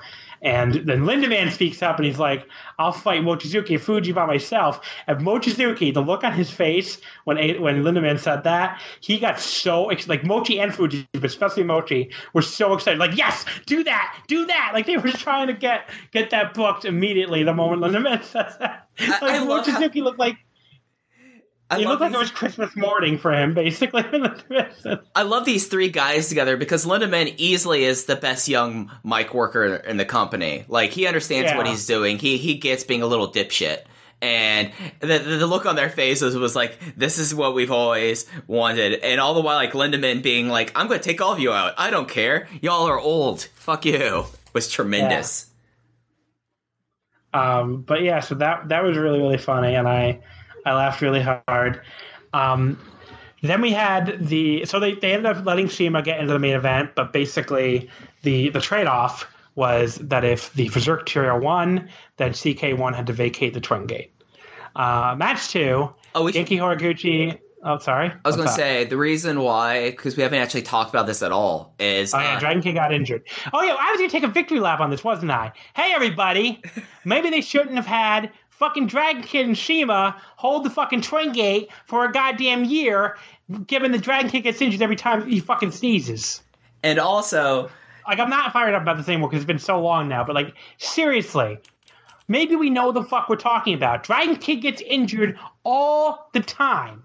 He should have. They should have lost these fucking belts to to Big Ben or to Speed Muscle or to anybody, to Ryosuke, anybody. Mm-hmm. And instead of having this fucking stupid title reign end with after all this time, the, like the longest title reign in Dragon Gate history is gonna forever be like end with them vacating it. That sucks. I'm sorry. That's no good. I mean, like if you're if you really think that's a good thing, then that means basically that you're a homer for CK1. You know, like just admit to yourself. This reign ended stupidly. yeah, It your bliss ended- if that's your thing. It should have ended with Big Ben beating them in the middle of the ring, or should have ended with you know Speed Muscle beating them at Kobe World. There's a million times you could end this reign. Linda it was always a ticking time. Linda Hawk. There's, it was always a ticking time bomb with Dragon Kid because look, I mean, this is not like this hasn't happened before. Dragon Kid gets injured like once a fucking year. It's it's he's he's gotten injured while holding the Twin Gate before with with Kness. Yep. So I don't know. The whole thing is so stupid, and I hope we, we should get like a handwritten apology from certain people who who like fucking hate on us all that time. And again, when I when I was pointing out, you know how how stupidly this reign ended, that that started another round of fucking fighting with them. But, But, you know, whatever. uh, But also- just is so stupid. Like, listen to your elders. uh, We've been Shima. Shima has to vacate. Like, why does Shima have to vacate every single tag belt he always held? this is You know, only the third really time he's done it. It's only the third time he for just the Twin Gate. That's the third time he's Well, okay. vacated the Twin Gate. That's pretty terrible. Uh, let me look at Triangle Gates. Hold up. Triangle Gate, Triangle Gate, he's done it at least three times too. I think. Uh, one. Tri- Triangle Gate, he did it with uh, the Blood Veterans. Generation. Tri- Blood. Oh, no, I was gonna say Blood Generation. Yep. So there was this, the Blood Generation Blood Generation trio, which was him, uh, Yoshino, and who the fuck else, and Magnitude Kishiwada. When you know the Blood Generation Muscle Outlaw split happened, they had those belts like a fucking year Mm-hmm. and never never lost them in the ring. Uh, the Um, Warriors team before Blood Warriors Junction Three. Yeah, Warriors team before Blood, and then that became Blood Warriors, and then they just had Dragon Kid get, get kicked out. So it was like Shima, Dragon Kid, and Ricochet. So Shima and Dragon Kid have vacated a title. And the Oh. veteran team. The veteran team, yep, Shima, Fuji, and Gamma, for no reason. They're just like, yeah, we're gonna vacate these belts now. Hey, hey, hey, wait, John. had- Let me look at the ones that he vacated as Open the United Gate champion. Oh my god. Okay. Uh, what was what was the third train gate? Because I remember I remember Shima and wait, what am I forgetting? uh, Oh yeah, Shima and Gamma vacated it. Yep. Okay. Uh, and then she, and then, and then possibly the, the the one that was even worse than this, when him and Ricochet vacated the fucking Twin Gate instead of just losing it to Tozawa and BB Hulk, making them look like fucking idiots. But Speaking uh, about Shima and Ricochet, they vacated the, and I was at the show while this happened. They vacated the Spike Mohicans vacated the, uh, they vacated the Open the United Gate turn team, the the Open the United Gate uh, title, and then immediately was won by Yoshino and Ricochet, who vacated. hey. Shima, hey Shima, lose your fucking belts in the ring, asshole. At least you this, could be like, yeah, this this one wasn't his fault, but look. He could have easily lost it any other time before this. Seven and you had to know it was a you had to know it was a fucking ticking time bomb. seven so, times, There you go. Seven times. oh. But anyways, How about the open the voice gate was right folder should start with this first and foremost, and the fucking image board geek wrong folder should be this one. uh, when we get to after the show, I have another thing that it wasn't. It's a Mike was right folder that's going to come up later. So Okay. But let's get back to the show. The Kness versus Kness Yeah, and where the Yo- fuck were we? I don't even know. Uh, oh, yeah, we're only on match two. Jesus. Kanesh and Yo- Yoshi- Yoshioka lost to Genki Horiguchi and Yosuke Santa Maria in four and a half minutes with the Nirachi. Whatever. It was a four and a half minute match. What do you want me to It, tell it, you? it was it was It was Yuki adorable. it was Yuki Oh, Okioka's uh, return. Yeah, it was adorable that him and Kanesh kind of color matched too. Yeah. That was cool. Uh, Um, Yoshioka.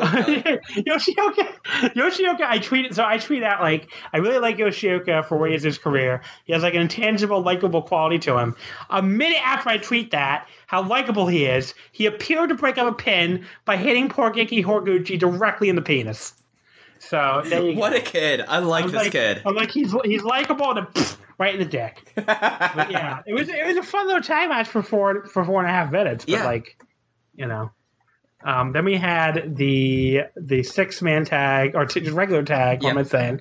KZ and UT defeating Yasushi Kanda and Takashi Yoshida. 706 KZ pinned Yoshida with the Skate Schoolboy or Skate Schoolboy. Skyda, whatever. I can I'm not- pronounce Spanish. You you can pronounce Japanese. There we go. Yeah, there we go. I, except I can't, but I, I, I think I can. Yeah. Um, KZ pinned Yoshida. Uh, you, this was like UT's first like. I guess, te- well, no, second televised match, right? As member of Tribe Vanguard.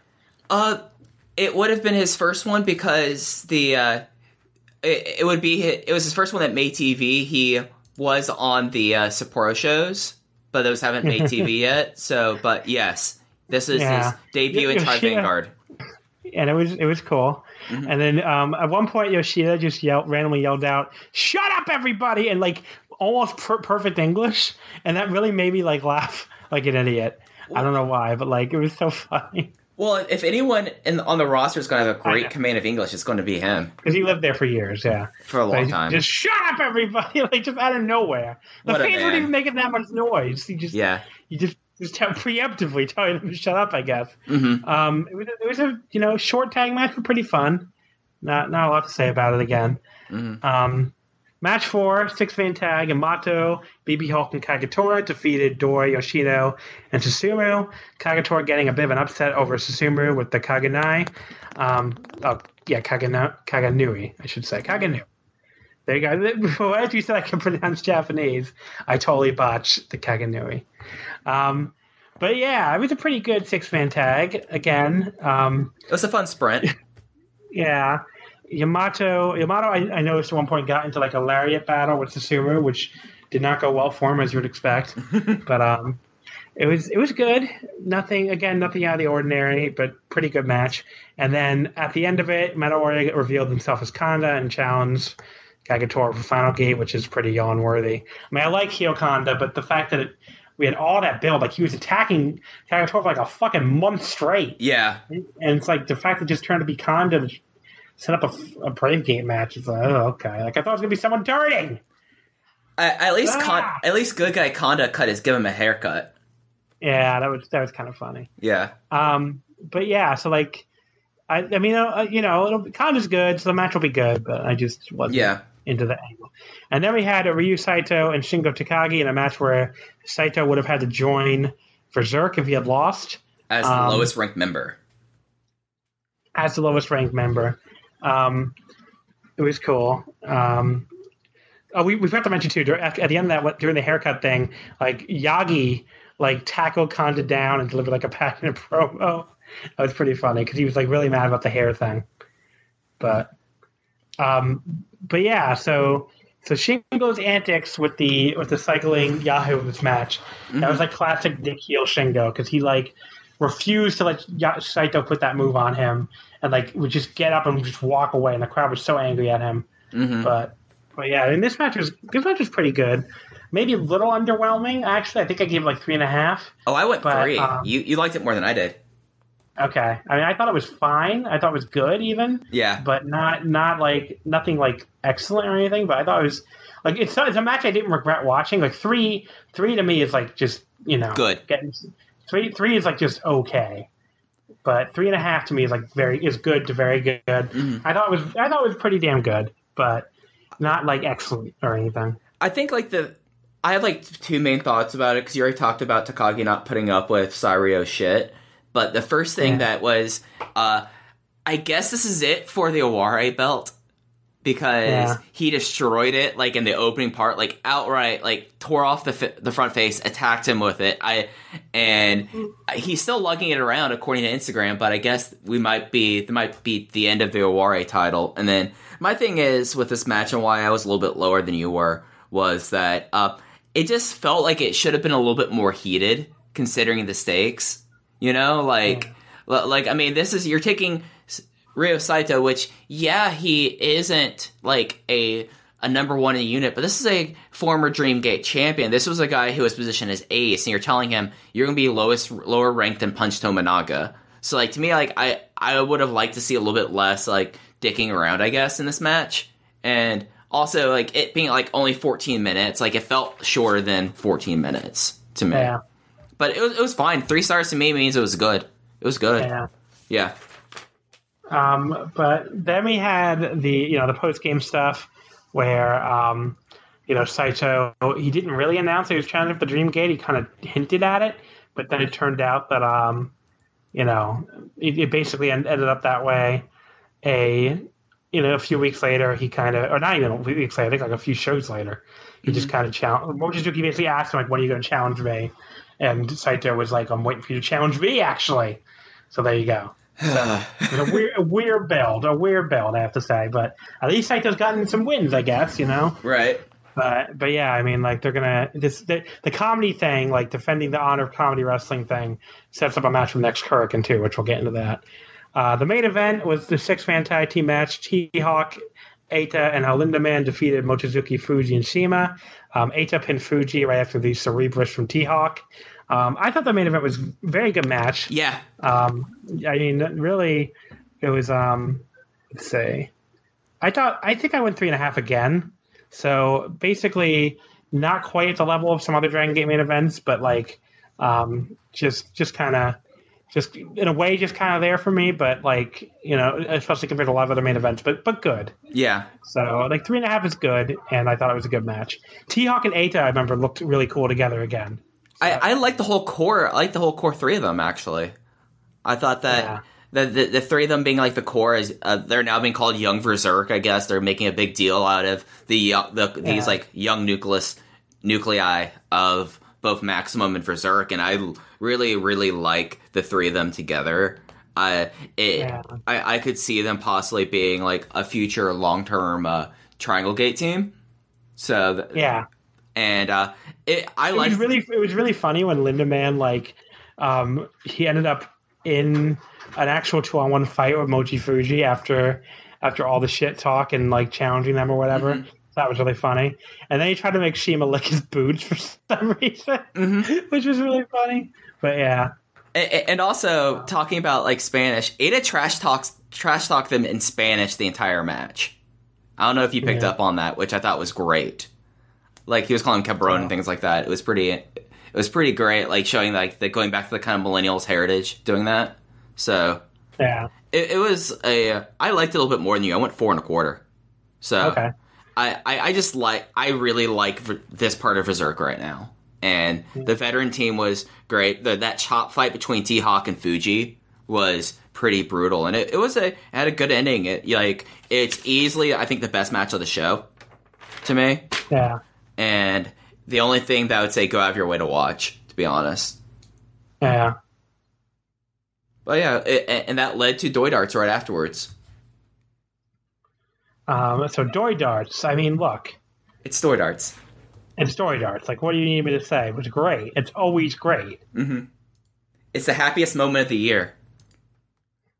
Like, I, I think the thing that I really like is the fact that Lindaman keep on getting darted at. They kept a kid hit him like three times in a row and he flipped Yes, out. that was incredible. Like, look, how, the, for people who don't see, haven't never seen Darts before, these fucking like are these like slivers of board are so fucking tiny, and like when you spin that fucking thing to actually hit the same little sliver three times in a row was incredible. Mm-hmm. Like that kid is like some kind of like crazy.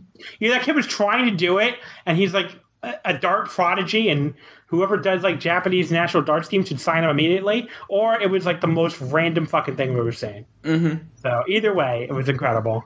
Um, but yeah, and then the next kid got El Lindaman too. he just completely freaked out. It was tremendous. And uh, there was a And then moment. the kid, so the so the next kid hit El Lindaman after the after the the kid hit El Lindaman three times in a row, and then she the next two she hit were Eita and what and Hyo Watanabe, who had also already been picked. So she, there were like six straight, six out of seven or something of that were completely useless because they just kept hitting either Lindaman or other wrestlers who were already picked. It was hilarious. Um, there's also like a six year old child who picks Gamma as their favorite wrestler, which I was like, why would any six year old child like you didn't even see the good Gamma stuff, kid? You weren't born yet. Like what the fuck? you were born during then- Bad Gamma. and then the Gamma kid like threw his dart like he was trying to kill somebody. I remember Milo tweeted and uh, like, "There's always one, like there's always one kid who. What was I gotta find Milo's exact tweet because it was awesome. I think Milo's like." Like there's always one kid who's like decides this is, this is his time. He's about to start his like. Or I think I said this. I was like this. This kid's like this is my chance to start my, uh, my my new a fast track to my new career in murder. Basically, some kid in Doi darts every year. But yeah, this time it was, it was a six year old Gamma kid who was like throwing the dart like directly at the people standing by the dartboard instead of at the actual dartboard. Yeah. But Uh, I did also like that. So every roster member goes and grabs a kid, and Kaness found a kid who dressed up as Dragon Kid, and he, he got Yeah. down on his knees and talked to him, and I immediately like had to screenshot it because it was it was one of those moments that for someone who's watched Dragon System as long as I did, I was like, Kaness definitely chose this kid because he had a Dragon Kid had mask on. Like yeah, there are things like this, and also, did you notice that Doi put his name on the board twice this year? I did. It was pretty funny. making So sure there was no issues uh the the match sucking they made sure that Naruki Doi was Yeah, because last year, remember they had to add Doi and Yamato to it. yep to, because the match was so shitty. So here's all the names I got, everybody, and it's, the way it worked out was kind of funny because like it almost ended up being Berserk versus Maximum, except for a couple people. So on one team we have Kanda, Lindaman, and T-Hawk from Berserk, along teaming up with Hyo Watanabe and Don Fuji, and they're facing. Big R Shimizu, Naruki Doi, and Kotoka from Maximum, teaming up with Susumu Yokosuka and Eita. So Eita's the one Berserk guy on the opposite team from the rest of his teammates, which I'm sure will lead to wackiness, because it always does. This looks like it's going to be a strong a strong uh Doi darts match you have Yeah, I mean, Doi Darts matches are almost always good. yeah and you have you, you have Yasushi Kanda which this is his fourth year in a row making a Doi darts match he's Mr. Doi darts now Yeah. it was great and it i'm excited hio gets his second straight year of it and don fuji's always tremendous in these sort of matches he always plays Yeah. along and yeah like this is for, for what they could have drawn and how it was last year this was a big step up Yeah. Um, but overall, good show. good show Good show. Like, I- well, I said before, like average show, more like. But when you add in Doi Darts, Mhm. that makes that kind of puts it over the top almost to like from average to above average. So, you know, definitely not the best Korakuen, and I like Memorial Gate better. But you know, when you how can you go wrong with Doi Darts? You know. All right, so let's quickly give the cards here for the next two, the next two upcoming shows. right Um, right we have the December 20th Hurricane, so that's coming up in only a few days um, on Wednesday.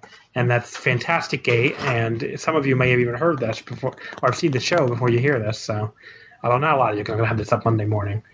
But um, the the opener was is going to be Kaness, Sachihoko Boy, and Shun Skywalker against Gamma, Mondai Ryu, and Kaito Ishida. Match two, Takashi Yoshida against UT. Match three, uh, this is the, the defensive comedy wrestling match, I guess. Ryo Saito and Hollywood Stalker Ichikawa against Shingo Takagi and Punch Tominaga. I don't know what to I don't know what to expect from that. yeah Uh, match four, we have the Tribe Vanguard special tag match. So it's like Tribe versus Tribe here. You have the Northern Tribe, BB Hulk and KZ against Yamato and Yosuke Santa Maria. That could be interesting. Mhm. Uh, match five, the semifinal. You have Maximum, Yoshino, Benkei, and Jason Lee against Masaki Mochizuki, Genki Horiguchi, and Kagetora. And then finally, the main event, we just said it, the Doi Darts special 10 man tag. Almost always a highlight of the year, the Doi Darts 10 man tag. So really can't recommend that watch. At least watch that, basically. really Um, watch like matches four through six look great or Yeah. have potential. Like I'm excited to see like this Tribe Vanguard match, and Jason Lee has been a, rel- a relevation as a new roster member, and this leads me to what I was saying earlier about me being right about something, John. What were you right about? So I don't know if you follow Shima on Instagram. Do you? Uh, no. So I'm gonna pull up his Instagram right now, and he posts something in regards to who look like to be the next two Gaijin coming in. So Okay. Uh, when we were talking about Ricochet's farewell, he said he's found some people to take his spot, and the int- and I said when you were asking me, uh, who, who do you think it could be from this? I said, well, Desmond Xavier and uh, and Zachary Wentz, and it looks like because Shima did a, a Instagram post 12 hours ago where he tags both of them in there, and Shima is a talent scout for Dragon Gate. I think that sounds like that Scarlet and Graves are going to come in next year, and I, don't called know. it. I, I don't know who any of these people are. Uh, De- Desmond Xavier ha- is really good. He's done TNA. He is uh, he he. He, he's uh, he's both of them are kind of smaller, so it makes sense why they'd be there. They they've been a they've been CZW tag team champions off and on for a while. They do a lot of AAW and AIW, but they're both really talented and they both could really use Dragon Gate. So that's who I don't. I don't. I don't. I don't watch American wrestling, so basically, you, you watch American Deathmatch Wrestling. yeah. I watch Brooklyn ma- Brooklyn bar wrestling. Yeah. So so Um, it's not confirmed, but that's who it looks like it was, and I called it. So There you go. Um, then we have Final Gate just a few days later, December 23rd. I'm not really feeling this card. It's just kind of there. One of the weaker Final Gate Yeah. cards in a while, I think. Yeah. Um, so it's the the dark match is Shun Skywalker and Yuki Yoshioka against Hyo Watanabe and Oiji Shiba Shiba Shiba Oiji Shiba. Mm-hmm. Um, who who the fuck is Oiji Shiba? Is he he's a new guy? you don't know who Oichi Shiba is? That's Kotoka's brother. Oh shit! So he hasn't debuted yet, right? He has done a couple of shows. He was on Kotoka's homecoming show. Okay. Uh, apparently, the thing with him was he kind of came in out of nowhere. I asked around, like he wasn't in the dojo. He was not one of the guys who did collegiate or backyard, or at least for what people knew at that time. And ever since then, he's stuck around. So it looks like that he, so how how long has he been training? from the lot, from what I've heard, not that long. Okay. So. I don't know how old he is. I don't know any of that, but like he, yeah, he was at the uh, eleven twenty one show in Kumamoto, the Genki Horiguchi Okay. Kotoka homecoming. He had a match zero with Benkei. So that was his debut. That was his debut, and Okay. he's, So he's been around a month now, basically. basically he hasn't. I'm trying to think. He's been on like one other show other than that. So I was kind of surprised. I thought it was going to be a one off. Hey, your brother here. He wants to wrestle. Okay, but I guess Yeah. he's actually wrestling. So that's an inter- That's interesting. His formal debut, like his debut debut, was on the eighth at Next 160. Okay. He faced uh, Shun Skywalker, who beat him in six minutes with a move called the Blaster. Cool. So yeah, But yeah, so there's your there's your young boy dark match, everybody. Mhm. Then your real opener is Gamma, Mondai Ryu, Kaito Ishida, and Kotoka against Kaness, Stalker Ichikawa, Yosuke Santa Maria, and UT. Uh, oh boy, yep. Not one of the most appetizing sounding openers. Poor I've ever. Kotoka and Ishida. Yeah. And, and Santa Um, Maria and UT, to be fair. And then match two, uh, Don Fuji and Genki Horiguchi against El Lindaman and Punch Tominaga. This is like the Uh. weakest opening two matches I think I've heard on a, ma- on a major Dragon Age show in like all year long, probably. Why We'll could, see if, if any. like, Sorry. Punch Tominaga being on the second match of the show just infuriates me. Yeah, so fucking terrible. Everyone else in that match would be fine, like, Yeah. but I guess that's how it would, those were the two people from Berserk left over. Yeah. Um, the match match three open the Brave Gate title. Kagetora versus Yasushi Kanda. This could be pretty good. Mhm. You know, especially since um, you know Ka- K- Kanda is a you know he's a, he works better as a heel anyway, and this should, this could be a good little singles match. I don't expect Kanda to win. No, no, I think that that this isn't the match there they did this, or if they're trying to make Berserk look stronger, Like that's the only way that he'd win. But there's a match later on that I think Berserk's going to win. So Yeah. yeah. So it, it should be okay. Yeah. Um, match number four is the uh, big, tag match Big Ben, Shimizu, and Benkei against Shingo Takagi and Takashi Yoshida. Obviously, a lot of beef in that match. We'll see if it ends up being good. I have high hopes for that. I guess. Yeah, Yeah, I mean, has potential. yeah, Ben, Big Ben, they've been positioning them well, and Takagi and Yoshida, I mean, they've been tag team partners practically their entire career. So Yeah. that that should be, there's gonna be a lot of beef in that match, though. A lot of big boys, a lot of large Yeah. adult sons. Um, then the uh, the starts the top three matches with the Triangle Gate, Yamato, BB Hulk, and KZ against Doi Yoshino and Jason Lee. This could be a title change. I don't expect it, but it could be. Uh, it's probably the second most likely on the card. Yeah. And then the the well, well one's guaranteed. Well, yeah, a- after that match, it's the other title change I could expect. Let me rephrase Okay. that. And then the the Twin Gate title match, the Twin Gate decision match, Shima and Susumu against T-Hawk and Eita. This is where we have potential for a shakeup. Now, here's the question. Okay. Was it supposed to be? Was it supposed to be Shima and Dragon Kid against T-Hawk and Eita, with Shima turning on Dragon Kid and costing his own team the titles here? In which case, by the way, that still would have been a shitty and Title stupid end. and terrible ending to the longest Twin Gate reign of all time. And I think if Shima does turn on Susumu here and you know join up with T-Hawk and Asia, we can probably assume that was the finish Mm-hmm. of the original of the original match too. Totally, John. So you know, yeah. so yeah, so like we'll, be waiting to see that. That there'll just be like a double L for people arguing the CK1 reign was anything good. Um, if that if that ends up happening, but yeah, like as far as as far as like the turn in a vacuum, I guess it could be fine. You know, I don't I don't know if the world is dying for another heel Shima run, but I am. I get really I just I I love I've seen it. I see it so many times now that it's just like I guess it'd be okay, but like the fans never boo him. It only ever lasts like a year at most. It's like whatever. I mean, if we're gonna if they're gonna do it, I the, the thing I really worry about is that Hiroshima will greatly overshadow T-Hawk and Eita as top heels, and T-Hawk and Eita need all the help they can get as to to like really finally find their their place in the spotlight. Well, John, you know So- how Dragon Gate operates. He's going to Yeah, overshadow I'm- them. Like it's. I know, happen. but like at some at some point, these people are going to get old and retire. I mean, Uh, oh- Shima is Shima is forty. yeah. Mochizuki's forty seven. Like we need to do something here with the younger people. Even like even people you think of as the next generation, like Doi, those people are late thirties. Mm-hmm. Oh no, and we can get more into it when we talk about the retro match because there's a lot of stuff to be said about this. But it's clear that, and I'm willing to put, I would be willing to put money on this that TNE are winning this match because Oh yeah, for, well for sure, Teeny are winning. Yeah. and it's it's a great it's a great I, it's great to have them win. yeah, because you know that, that's the best thing that those two can do together. Do it honestly is that team together. But the question, real, really to me, is: Do they just win, or does Shima turn on Susumu? or So we'll see. or does Shima turn after match?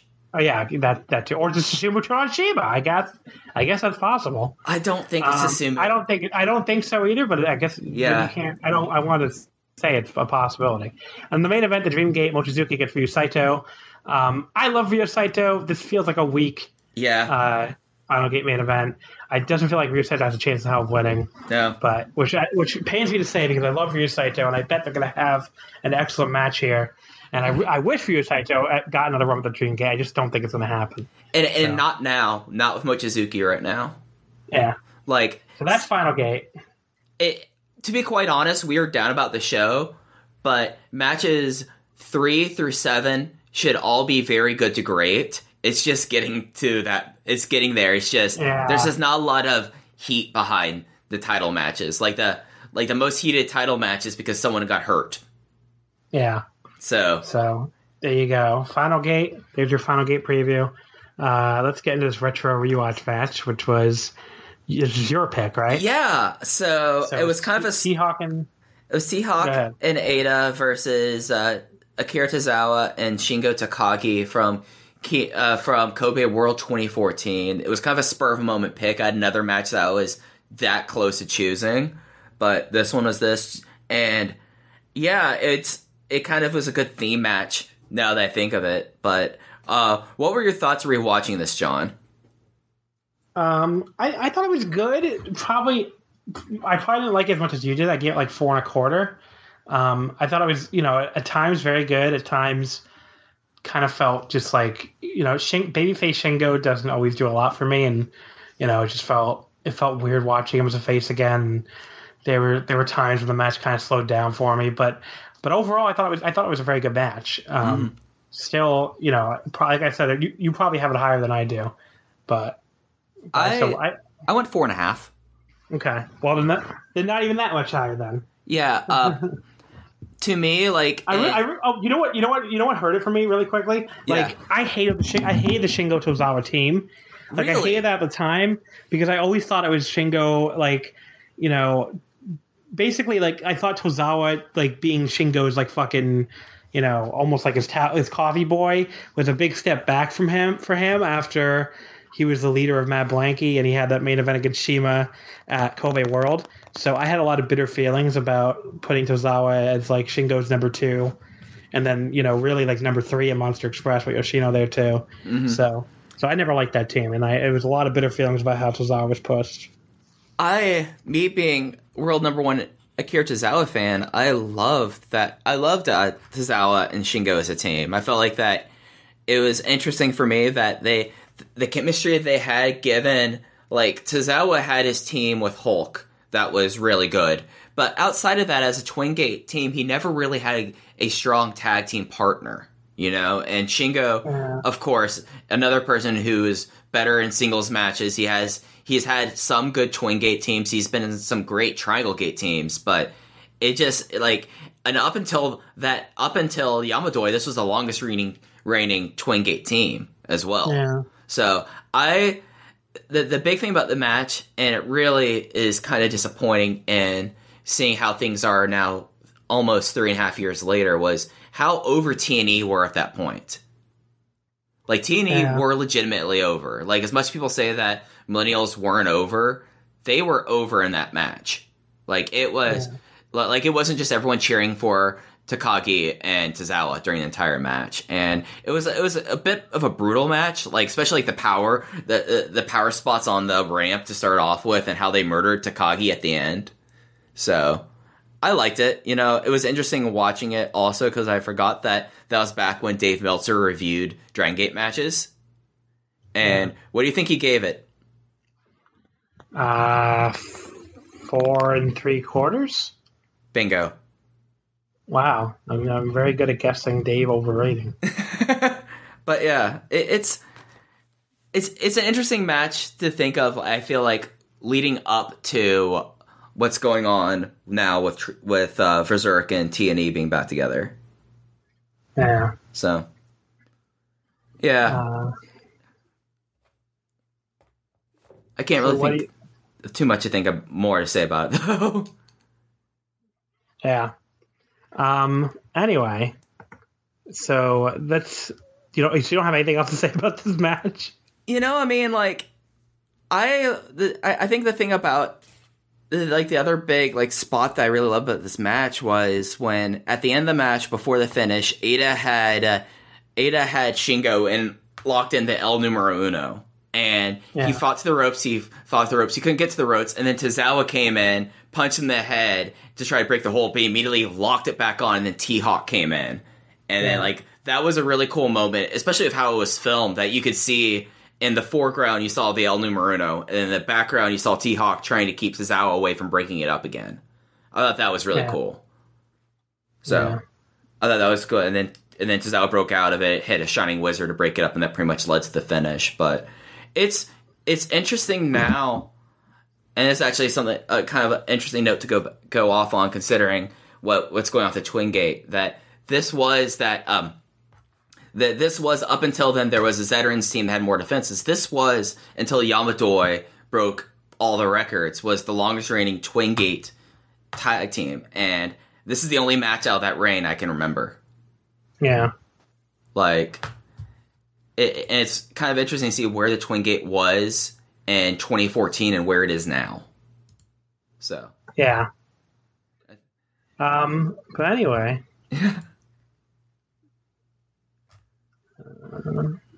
Let's see. I guess we can just wrap this show yeah, up. Yeah, we have now, no then. questions. yeah. yeah, we just like we took so long that everybody's like, "Screw it." But guess what? Our next episode will probably be a lot faster because mm-hmm. I assume we can get back together. Maybe maybe Matt will be back. Hopefully, but we can get back together um, after after this Kirk and final gate this week. So Mm-hmm. maybe you'll get another episode from us next weekend. Who knows? Maybe we'll record on Christmas. Really piss off my girlfriend. Hey, at least this wasn't like last year where Final Gate was on Christmas. That is true, actually. Yes.